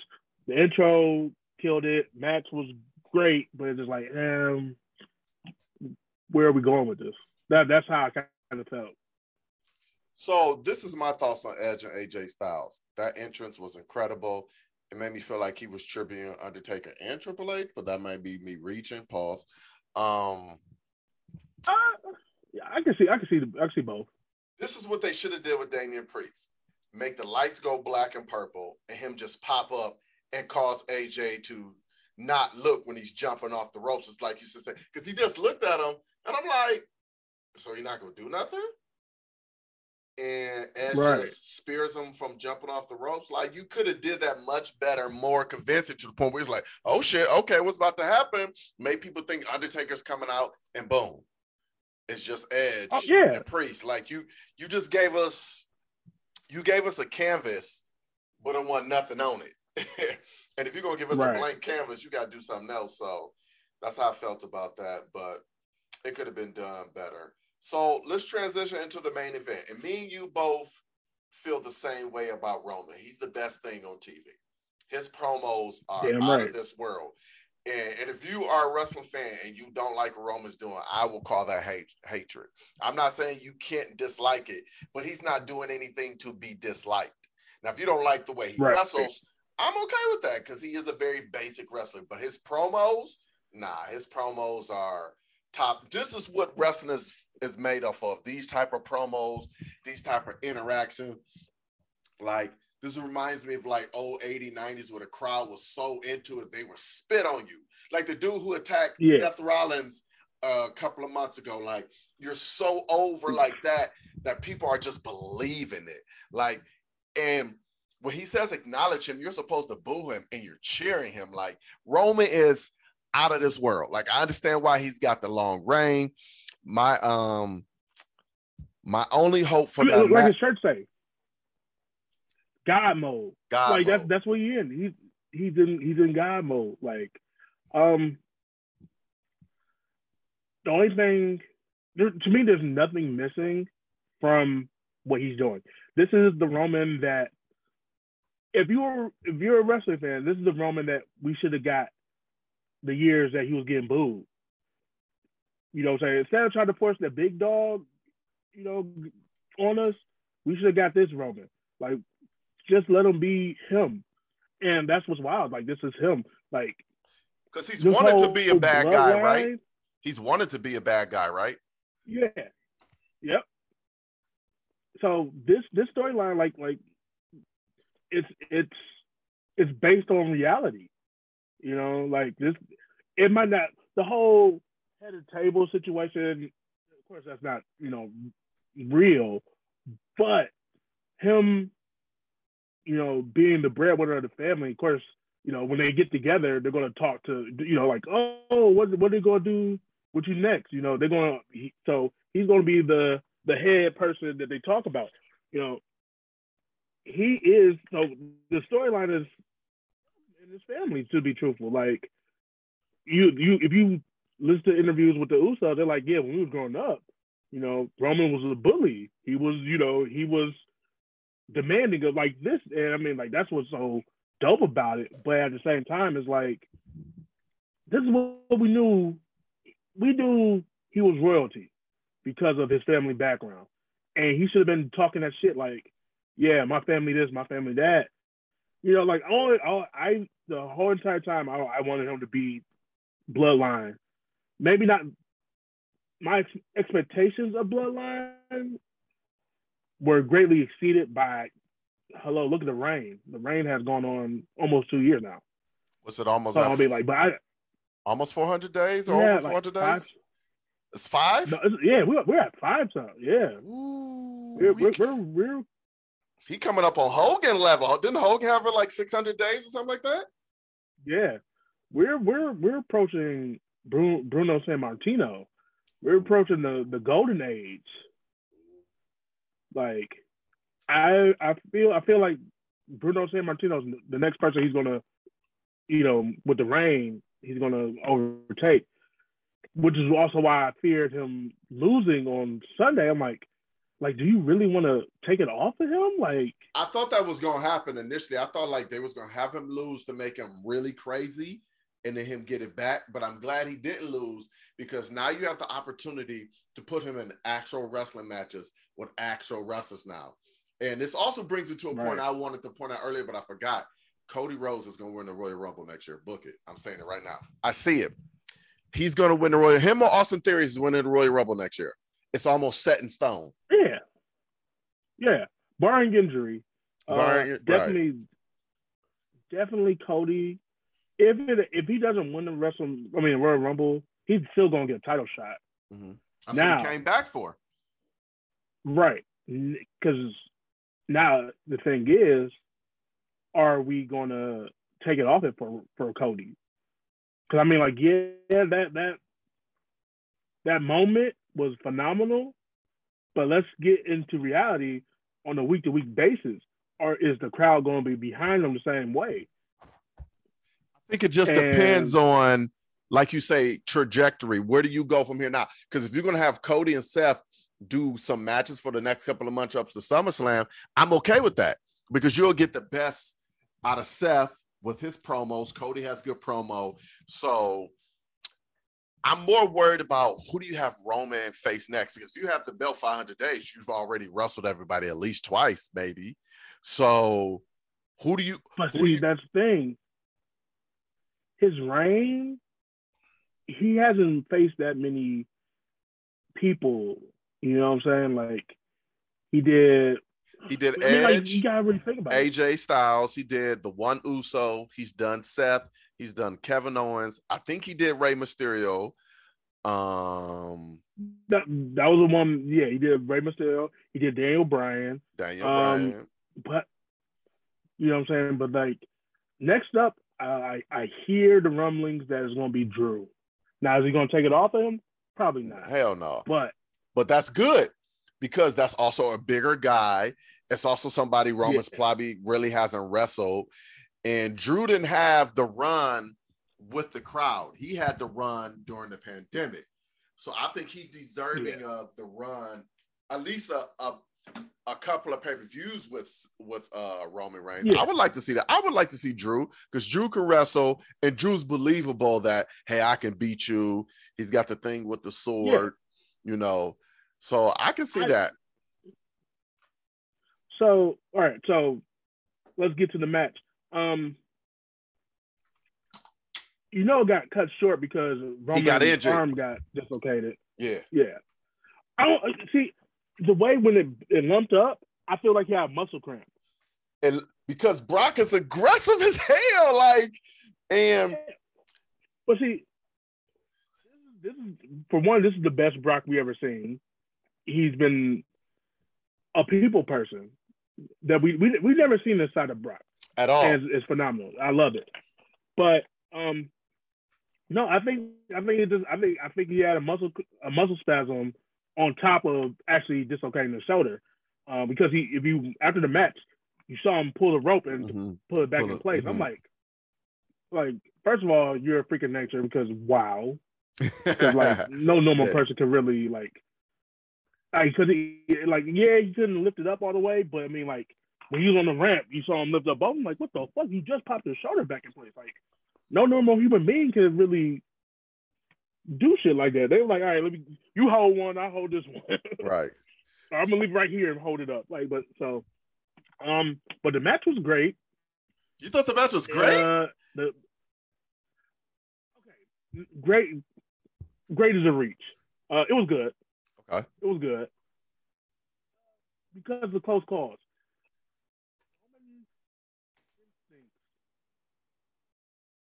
Up to that last millisecond before kicking out is gold. I don't know anybody else that knows when to kick out at the last exact moment. Not, not Shawn Michaels couldn't do that shit.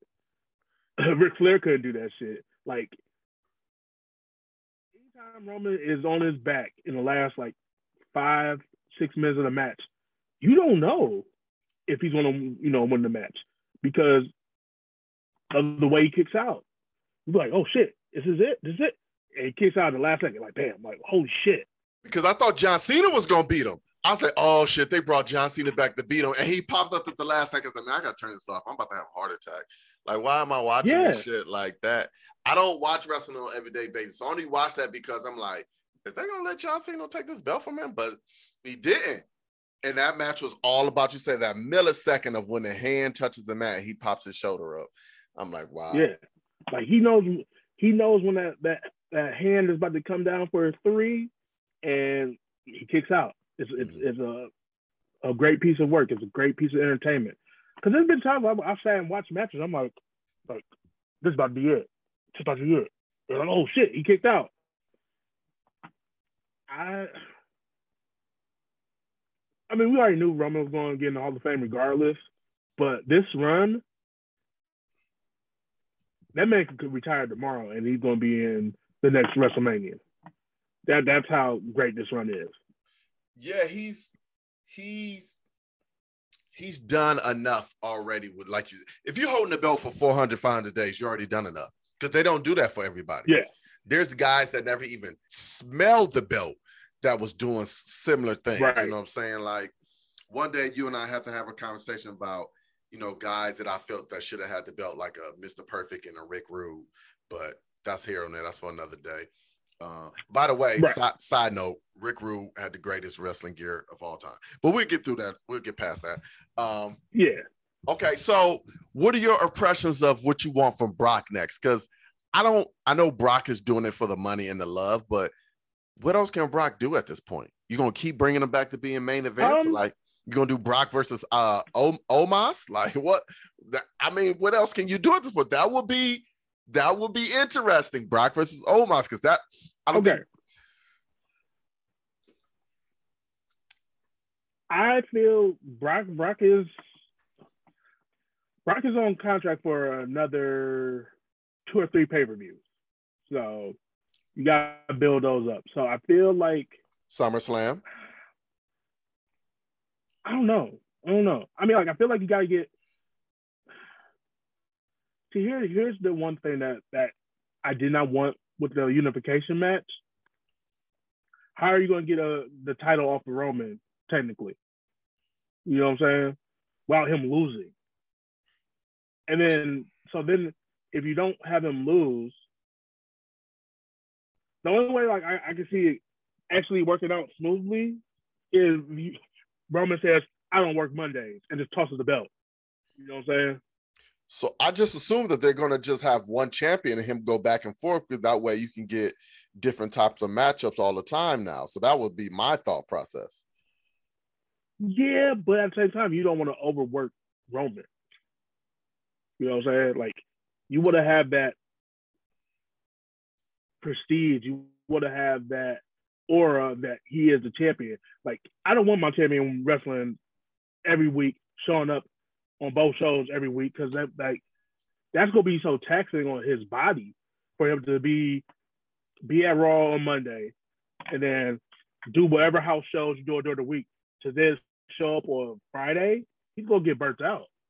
Well, you know I mean, like he hasn't really been wrestling anyway. He's only been wrestling at pay per views, though, if you think about it. Yeah, for the most part.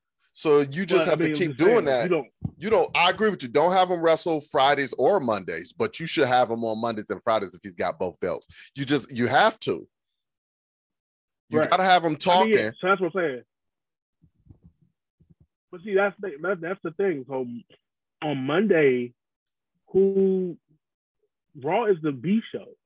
So like, who do? There's really nobody who was like, ah, I want to see Roman wrestle him because if they felt that way, then they will move them over to to SmackDown, like they did Drew. So it's I but with, Brock, I would I would definitely like to see Omos with with him. Well, you know, at least one match. Uh, but that would also tear. No, it wouldn't because he lost to Bobby. Um, because now with Omos aligning or MVP aligning with Omos, I want to see where, where that goes. Do I think Brock will lose to Omos if the money is right? right. Because you know that man is all about the dollar bill. I ain't mad at it. He, I mean, like, like he's admitted it. Like I am the prize fighter. So how they gonna do it? Um, but like you got to put a in of program with somebody that you got to put a bit of program with somebody that is believable. You can't just throw them in a match with somebody. You can't just throw them in a, you know, you can't put them in the IC picture. You know what I'm saying? you, you, can't put them in the, you know, intercontinental think, title. You know, he does need he needs a big name to face. So let me ask you this. Let's just say, for instance, next year WrestleMania is Brock versus uh Omos. Do you think he can give him eight German suplexes? Like that's a big dude. That's a huge dude to be German suplexing. Yes, yes, yes, I do. I I believe Brock could take Omos to Suplex City. Wow. Speaking of, so little quick story. So it was uh, where the fuck were we? Uh, one time I was out of town for work. I think I was in West Virginia. Yeah, I was in West Virginia for work. It was me and my homie, and our dumbasses was like, "Let's take shots every time Brock hits uh, hits a suplex." Top five worst decisions I ever made in my life. Ooh. I forget who he was. I forget how many he did, but we took so many. Bruh, we both passed out. Woke up with Shaq into the ring, do a sub. I, I can't remember what the hell he was doing, but I remember him coming to the ring. I'm like, damn, nigga, we was asleep. Like sleep, sleep from taking all them shots. Never wow. again in my life will I take a shot for every suplex that suplex that man does. I'm not doing nothing crazy like that. So okay, so yeah, overall, no. night one I think was better than night two. I would give night one A. I would give night two a C minus because they had some matches on night two that I was like, like you said, eh. But as an overall product, I would give it a B because this was probably one of the better WrestleManias we've had in years.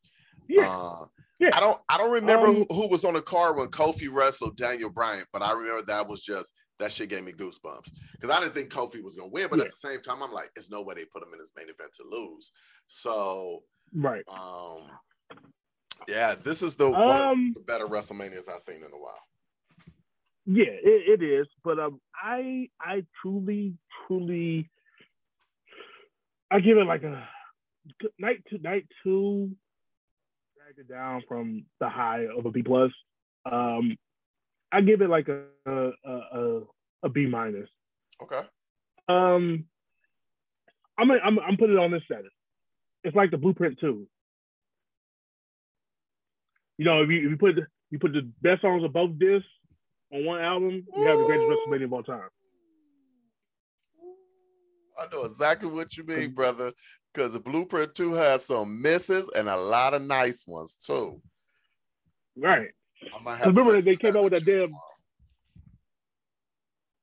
Remember they came out with that bullshit ass 2.1. Mm-hmm. Still was still had some. It was still missing some hits, but like this is the.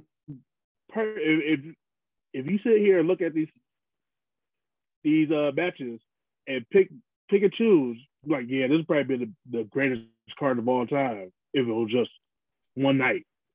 So I mean, I'm, I'm grateful that it was two nights that we were able to do this because if I've been salty if I had to watch all, all this shit one day. Bro, that would have been horrible. But Seth Rollins spoke on that. He said, in a perfect world, WrestleMania is not that long. He said, but you have to understand that you can't do seven hours. He's like, when we did it in Madison Square Garden, it got done 12 31 o'clock and people got stuck on the subway. He was like, you can't yep. do that. Um, he said, so yeah. this was like perfect. But I will say this at some point, you got to figure out if you're going to do two nights, how to get great matches on both nights because he still hasn't done that yet. He still's giving like yeah. some some good, some bad. Like this was really close. Um, I feel like you don't want one night to be boring, but you got to figure out how to do put great, and you got to understand. Well, I guess I can't tell Vince how to understand no shit like that, but I think like you have to realize people like Usos, New Day, they have to be on the card because they're big, they're over, and you got to figure out a way. And if you're gonna do your women's, you got to make sure it's the women. Like this is off track. Rhea Ripley does not need to be in no tag team title match. That woman can really wrestle, and she really has a gimmick that can sell. But I don't think Vince believes in her. It just Vince was calling people up that should have never came up. But that's just my opinion. But however, back to the WrestleMania thing, like you got to figure out how to get. I'm gonna wait, wait. Real quick, Rhea Ripley. You know how I always post that uh that white version of uh Dr. Umar? Yes I feel about every single time. That woman is gorgeous. I, Bruh, I saw when she came out that cat thing and I was running on my, I was like, hey man, Rhea looked like she might be a lot of fun, man. I'll risk it for real. Like she looked like she might be, she might be worth a little fun. They was like, oh, you tripping? I'm like, all right, y'all tripping. Yeah, nah, yeah, they tripping. even, my wife is in love with her. Like she got it. let you know, she got it. She got it. That's how I feel But now to get back on track with, they will figure out a way to get the best out of everybody, but they also have to figure out who is going to get the best out of everybody. Because I mean, like on paper, you look at this both nights, it has potential to you know be a slapper for both nights. But when you get in the ring, like the Usos and Shinsuke and Rick Boogs' match, that could have went great if Rick didn't get hurt. Right. And you could have also Charlotte and Ronda could have could have went great, but it's all about who produced it, who all you know saw. You know, it's all to, to be truthful. It's about who is making these matches, like actually do the matches, like the producers. So like, you always find out who the who produced the match. A lot of women matches are done by um, T.J. Wilson. You know, uh, Tyson Kidd and oh. Molly Holly. They okay. they yeah. Both both of them will do do a lot of women's matches. So that's why they'll end up slapping all the time because they know wrestling. But then you have a couple I can't remember who did Charlotte and Ronda. I, I want to say it was Pat Buck, but I'm not sure because Pat ended up quitting the next night anyway. But if somebody somebody who does Rivers matches but hasn't done anything like truly spectacular. Don't don't quote me completely on that, but I feel like I read that somewhere. Um, I'll hit you up on Twitter when I find out who, who produced the match. Right. But it's all about who produces the match, and they gotta get the best out of the producers. Mm-hmm. We might have to do a part two in this interview where we come back and say, well, we rearrange the card and have and, and talk about what matches we think would have been better with another opponent? Because right off the back, I'd have Oh like yeah, Usos versus New Day would have been a great opening match. You could have that would have went over really good. yeah, but see, but then see, like, okay, we could do we'll do you know our dream match, you know, dream card for that this WrestleMania. Um, but you also gotta look at these these shitty storylines that Vince and company has also put out. So we have to think about. I, I'll produce. Uh, yeah, we'll definitely do a part two. I'll write up. Um, you know who was left off the card that should have been on it. You know what I'm saying? Because there's a lot of people that like here's here's about one one knock. All the women's matches were title matches. Like nobody was just feuding to feud, you know. Whereas you look at the men's side, Cody and Seth, they don't they're not feuding. They don't have a title. Drew and Happy, you know, um, there's no title involved in that. There was no title involved in Pat McAfee and Austin Edge the, and the New Day and Sheamus shit, no title. So like they, they need to. Women's wrestling in WWE has taken a step back. In in in a sense of they are they're only you know projecting the women that have titles instead of you know the women that don't have titles and their issues that they have with each other. Because you gotta look what happened with uh Rhea and, and uh uh almost a superhero. Like they beefed for a little bit and then they threw Rhea into another tag team. That's what Eric Bischoff said. He said that's the one thing he misses about wrestling. He says storylines that are like five and six months or a year long, like they don't have that anymore. They're over in like weeks No. or even a month. So he said that's missing in wrestling. I'm like, he's right. You're like, we used to be so Yeah. invested in The Rock versus Triple H, Triple H versus Austin, Austin versus The Rock, because they took so long to finish and they gave you they gave you things in between, like mankind to jump in for a minute, but then they get get back to Rock and Austin because that's what it was really about. So that's because Vince doesn't have a competition. Vince is just doing what he wants. He's not AEW's not big enough to make Vince bring out the best of Vince. Vince could just sit back and be like, this is what I would like to happen. Let's make it happen. So Vince is not thriving on competition. Because in all actuality, he could probably buy AEW if he wanted to. Let's keep it real. Um, Yeah, probably. yeah. But I mean, like it just, I love, I love AEW. Uh, on the strength, it gives you, it gives you options. So now, if you're tired of Vince's shit, you could go watch AEW and you know then get tired of A shit. I mean, because but see, AEW so young, AEW has a long way to go, but like they, Tony Khan gets it. He does. He gets it. Okay, so let's move away from WWE for a minute, and then we'll get to the last, and we'll close it out. So let's talk about AEW for a second. We don't have to get really into it because we already talked about how we love Jade Cargill, but um, Tony gets it for three reasons. One, he does know how to book. Two, he has that youthful exuberance, that passion for it. And three, Tony understands they are wrestlers that we don't get to see on TV that he wants to put on TV. Vince never understood that because he always was the pinnacle. I put Rock, I put Austin, I put DX, I put Mankind, I put Stone Cold, I put Kane, and then I'm gonna go get Jericho and Eddie Guerrero. I'll put these guys against guys. But WCW was good at that too, and AEW figured it out. We're gonna get guys that you want to see, and we're gonna have them wrestle each other.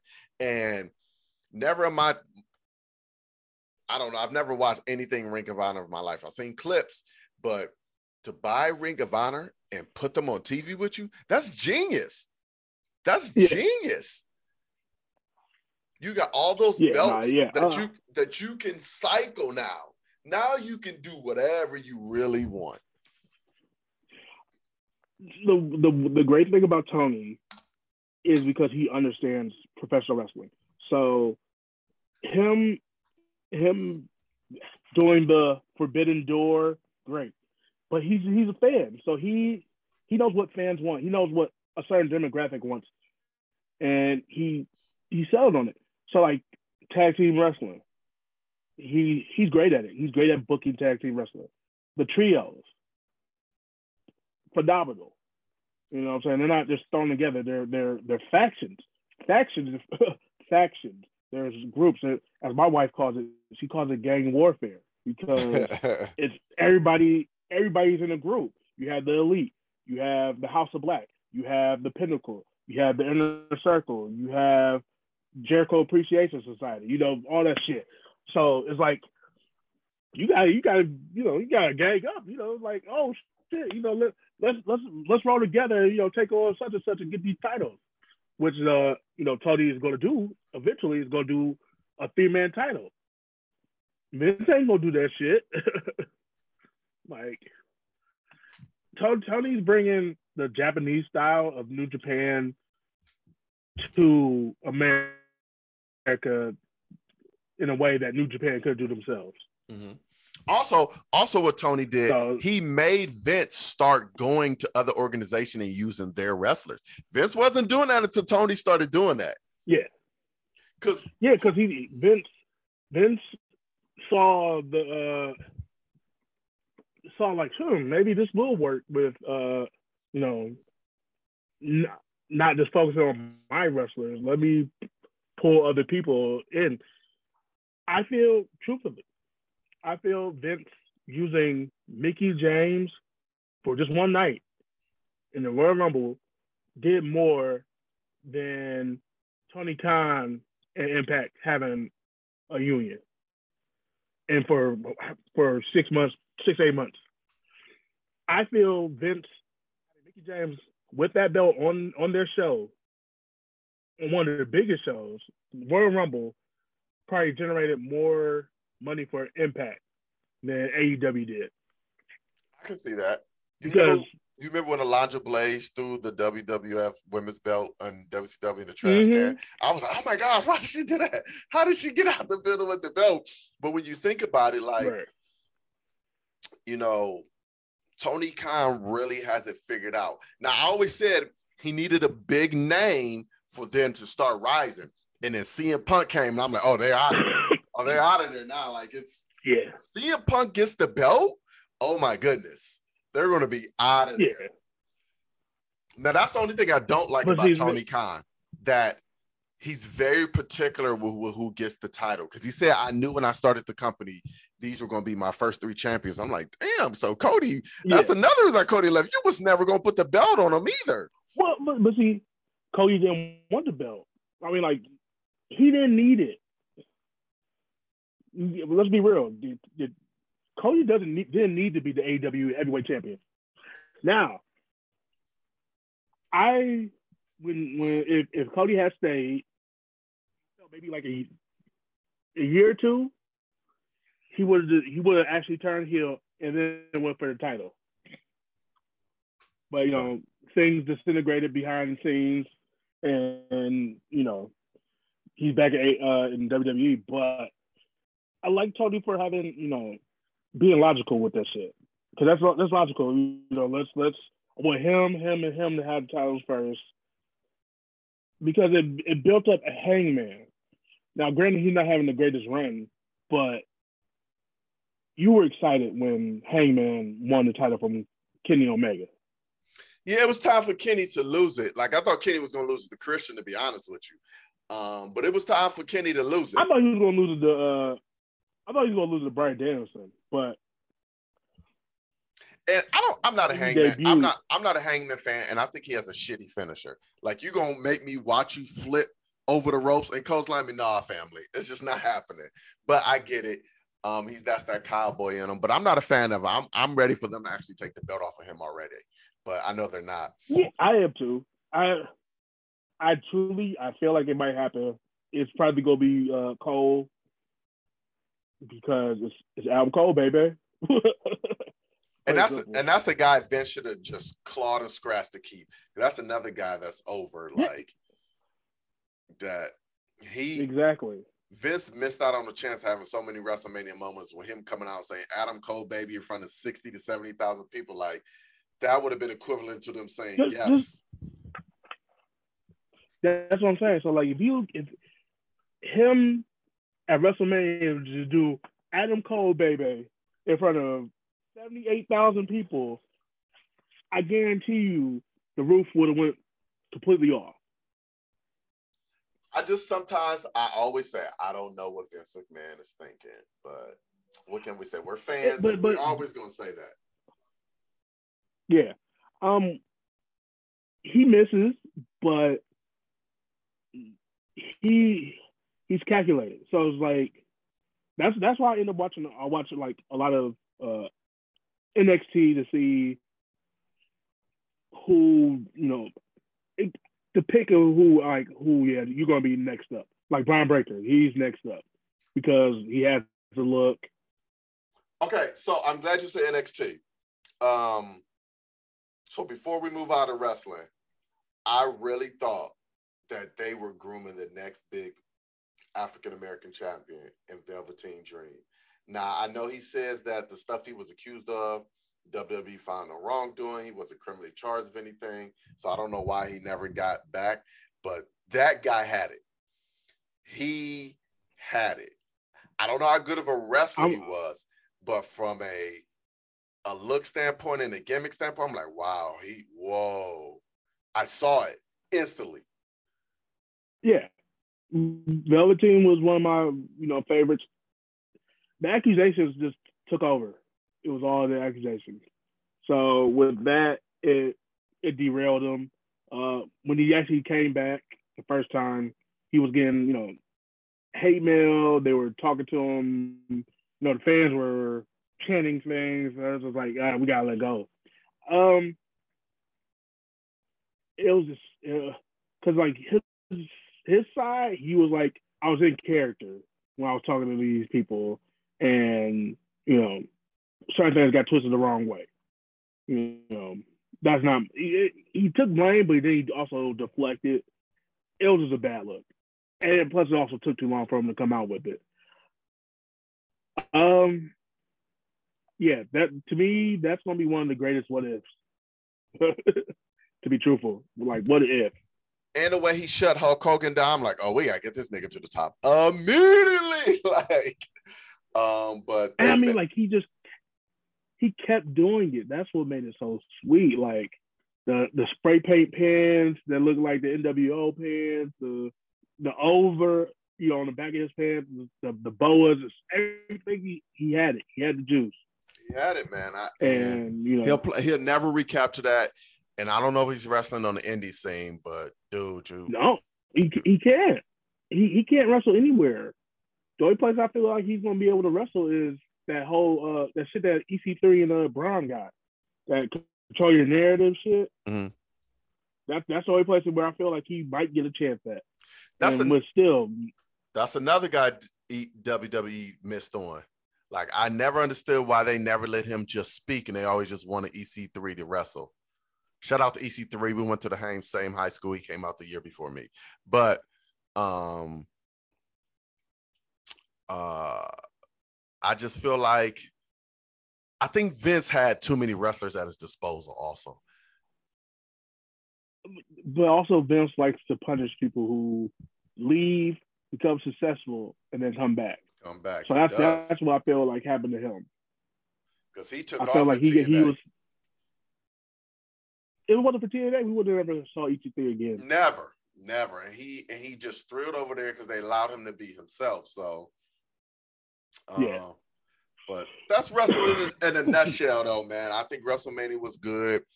I enjoyed it. It made me kind of want to start watching wrestling again, but I was like, ah, I don't know if I could go through the trials and tribulation of being disappointed with characters. Because when you're younger, you just in it yeah, for the I, love. I'm just, I'm too old to watch something I don't like. Yeah, I, truly, if you're going to get back into wrestling, just watch AEW. I, do. Like, i do watch honest. it sometimes because Chris Jericho makes me laugh. Um, and I like that. Oh, before we stop, Orange Cassidy is the best gimmick in wrestling. That's better than Roman's bloodline. By far. Like, I don't know if they have championship aspiration for this dude, but whatever he's doing is mm-hmm. great. I don't think they do, but they just know he's the most over.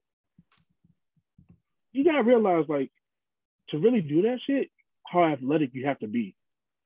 Like, think about doing flips with your hands in your pockets. That's fucking ridiculous. Like, I I I, I can barely roll out of bed with my hands in my pockets, let alone a flip. With sunglasses on. With sunglasses on. And he never misses a beat. He's got it. Never. He's he, he's it. he he has it. Um, he he's our age. He's a little older, so I mean, we'll see what happens. But he's also small, so like, mm. you can put a mid card belt on him. Like he could be a TNT champion. Is Scorpio Sky still TNT champion? Yeah. I don't. I haven't watched it since he won, but I just want to see if they're developing him as a single star because I think he can wrestle. They're not. He can, but no, no. I don't know what I don't know why what the issue with Scorpio is, but he he's just there. I feel like he's right now he's just the champion just to put uh Sammy Guevara over. You know, get him over some more. Which yes. is which is the funny thing is that the fans are turning on him because of his whole situation with uh, Tay Conti because you know he divorced he he broke off his engagement with his fiance, and then like two months later, he announced his relationship with Tay Conti when people are suspecting that they were together. Wait a minute, who is Tay Conti? Let me look that up real fast while we're talking. Tay Conti. That sounds familiar. She's a looker. I... She used to be she used to be at NXT. Uh, she wasn't getting no push. She came over to AEW. Uh, she worked her ass off. She's she's decent. Oh, she's not bad. She's not bad. She's not bad. She's not bad. Yeah, see, I was say she's Brazilian or something. She done jujitsu, judo. Oh yeah, she's Brazilian. I see the flag and whatnot. Yeah, yeah. man. That I was just telling somebody. We keep getting sidetracked. That's the same thing with Edge and Lita. Like Matt goes home, and I'm on a roll with Edge every day. I'm riding with her. I'm gonna develop something with her. If I'm not a an ultra faithful person, I'm going to develop something with these people. And right. so, even, even if you are, you you gotta realize like you're not a wrestler yourself. You're to develop a relationship with somebody. Like like these people are with surrounded by these people 10 hours a day four or five days out the week. What's to happen? You're to find you, you get bored during tape Y'all gonna start talking about shit, and then like, oh shit, this is pretty cool. You're a pretty cool person. Triple H and, and Stephanie. Yeah. It's just bound I mean, like, to happen. A lot of these wrestlers, like, think about it. Um, Keith Lee and uh, Mia Yim, they knew each other from due to wrestling.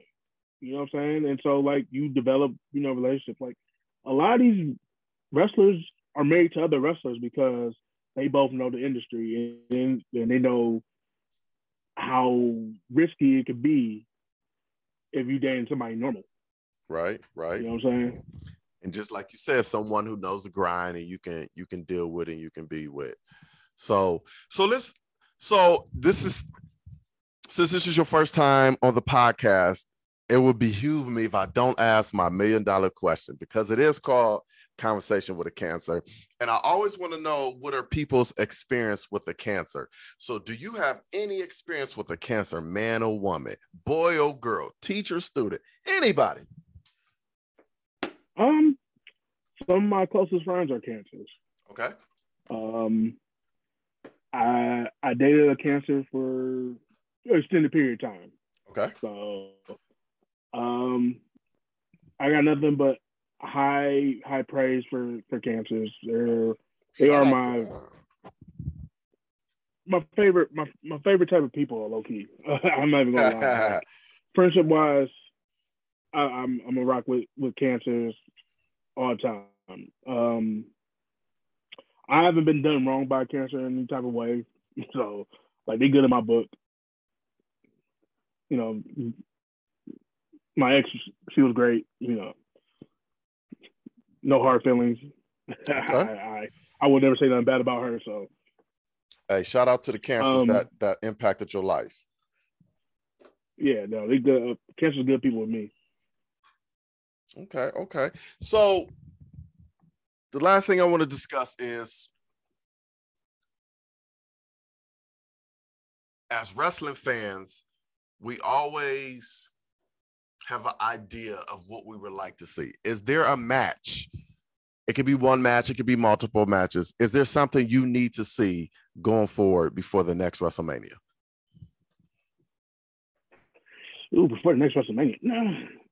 Before the next WrestleMania, no, I don't have no real matches I need to see. But I need, in some shape or form, Bianca versus Jade. I just I just need it. I, I need it. Right, it's never going to happen. I just and I'm and I'm gonna tell you why. Oh no, no, trust me, I know. It's never going to happen, but not for the reason you're thinking. And I think Jay, because when Cody and Brandi left, Jay said they're the reason why she's wrestling because they developed her and they would help her. And I think, like you said, Jade is getting better, and Tony knows she might be the biggest women wrestler we got. I'm glad they got Toni Storm because Toni Storm can wrestle her ass off. That's a true oh, wrestler. Oh yeah. But Tony missed the mark of Britt Baker versus Jade. Like you should have had a champion versus champion. You should have did it at least once, even nobody won. You missed it. So now you got that one chick, Thunder Rosa. She's not, she's not big like Britt. Like you, I think you just missed No. it. And so I, but but but down the line, you still can have Britt versus uh, Jade. So I'm not I'm not I'm not worried about that. I know I know the match will never happen unless you know they become into a working agreement. Like, hey, let's put on the biggest professional wrestling sports entertainment show of all time. Um, but that's just that's my dream match, honestly.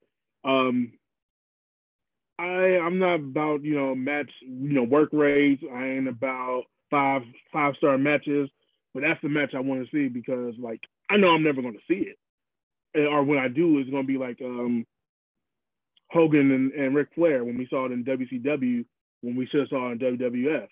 You know what I'm saying? So like I, it's just one of those things like when we see it, when when when we eventually do get that match, they're going to be in their like 40s. You know what I'm saying? I mean, they're still gonna be gorgeous, but still, ugh, they ain't gonna be ain't gonna be prime. Well, you, well, you gotta realize Bianca is like 32. yeah, I didn't like Lita coming back wrestling. She didn't seem fluid at all, but I understand why she did it.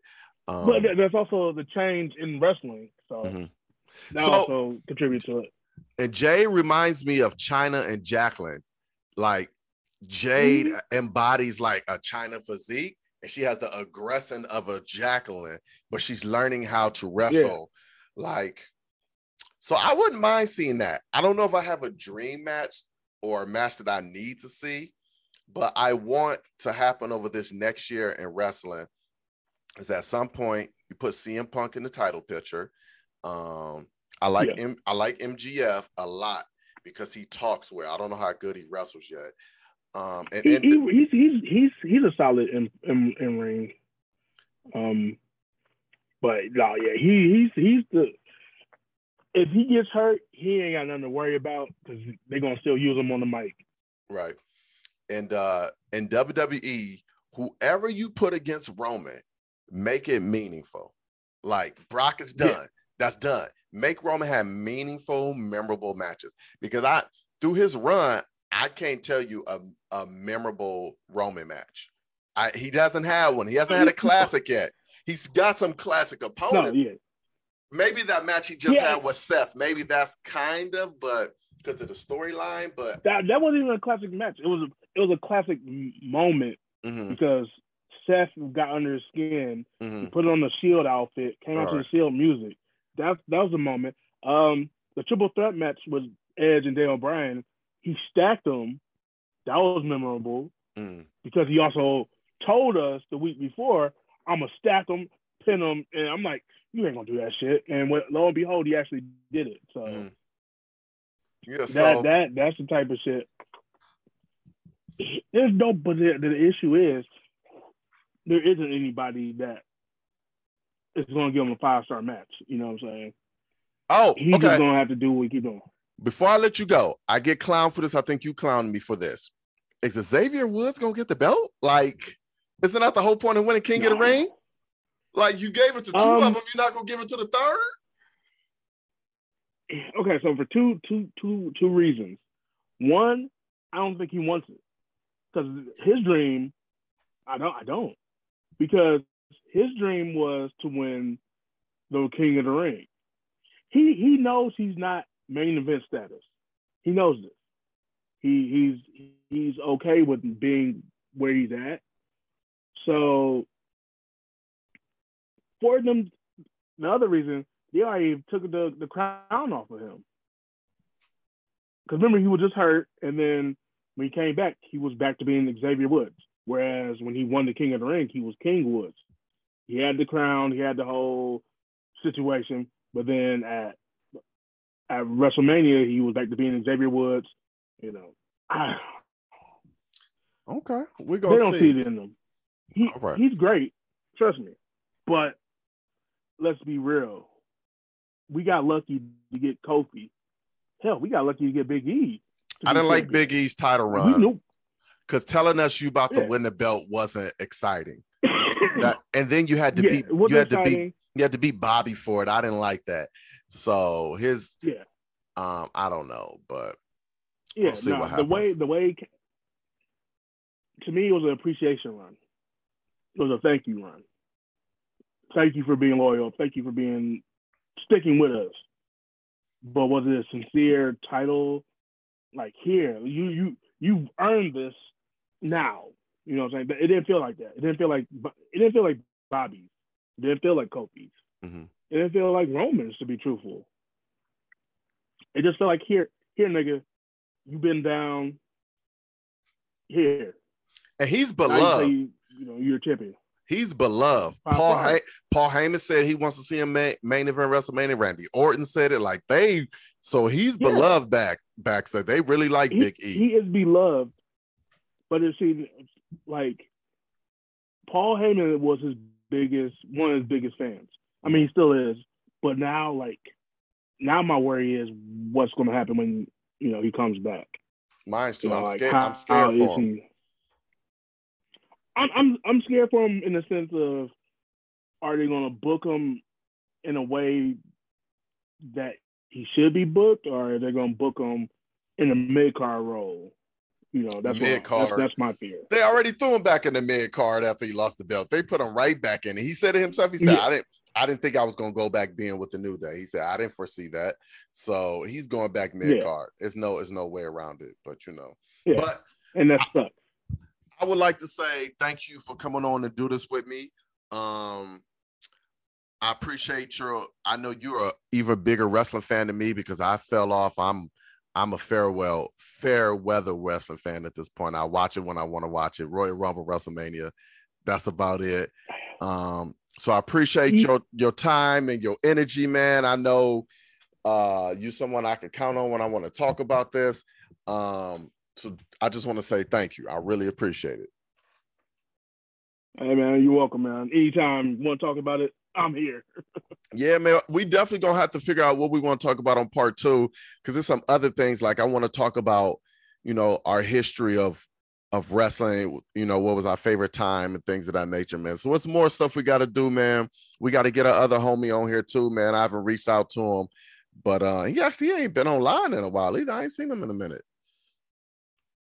Who uh Megzron? Yeah, Oh yeah, you've been busy with work and you know, kids and right, you know, family life. right. So, 'Cause yeah, he- he he got he got some things he's working on. Yeah, he's got his own podcast, right? Yeah. Yeah, yeah, I thought he did. I thought he did. So, yeah, man. So, like I said, I appreciate it, man. Uh, stay, stay mindfully healthy and free, man. Like, hey, man, I, I know I enjoy every day, homies. But anytime you want to talk or another outlet, man, I'm here for you. I'm, I'm a person who had a therapist for three years, so I know how important it is to just have an outlet and Right. someone to speak to, man. So just stay healthy mentally, man, and continue to take care of them kids because you sound like you got a letter over there. A letter. Yeah, yeah, it's it's a gang on. me. I gotta, I got. I tell my wife, man, we gotta, we got a, a rotation. Oh, wow. We got a, a playoff rotation of kids. Mm, Yeah, man, it's, it's seven, so I got my starting five, and I got two coming off the bench. That's how I look at it. You almost you got you could play half court, three on three at this point. Dog. Yeah, I mean once once kids start to be able to, yeah, we definitely could. Okay, okay. Well, like I said, man, I appreciate it. Uh, I'll let you know when it's coming out. I usually put them out on Fridays, but I'm not gonna stay up and edit it tonight. So I'll let you know when it's coming out, man. And uh, like always, man, I look forward to the conversations that we had and the things that you know you got going and not going on, and we and we just share them, man. So just stay positive and uh, you good people. So I appreciate you. Oh man, thank you, man. I, I, I'm gonna stay up though, and we're gonna stay in contact, man. Definitely, definitely, man. Especially since we not far in proximity either, man. But like I always end up my all my podcasts, man. Stay COVID safe, wear your mask if you want to, and eat more chicken. Will do, man. All right, peace.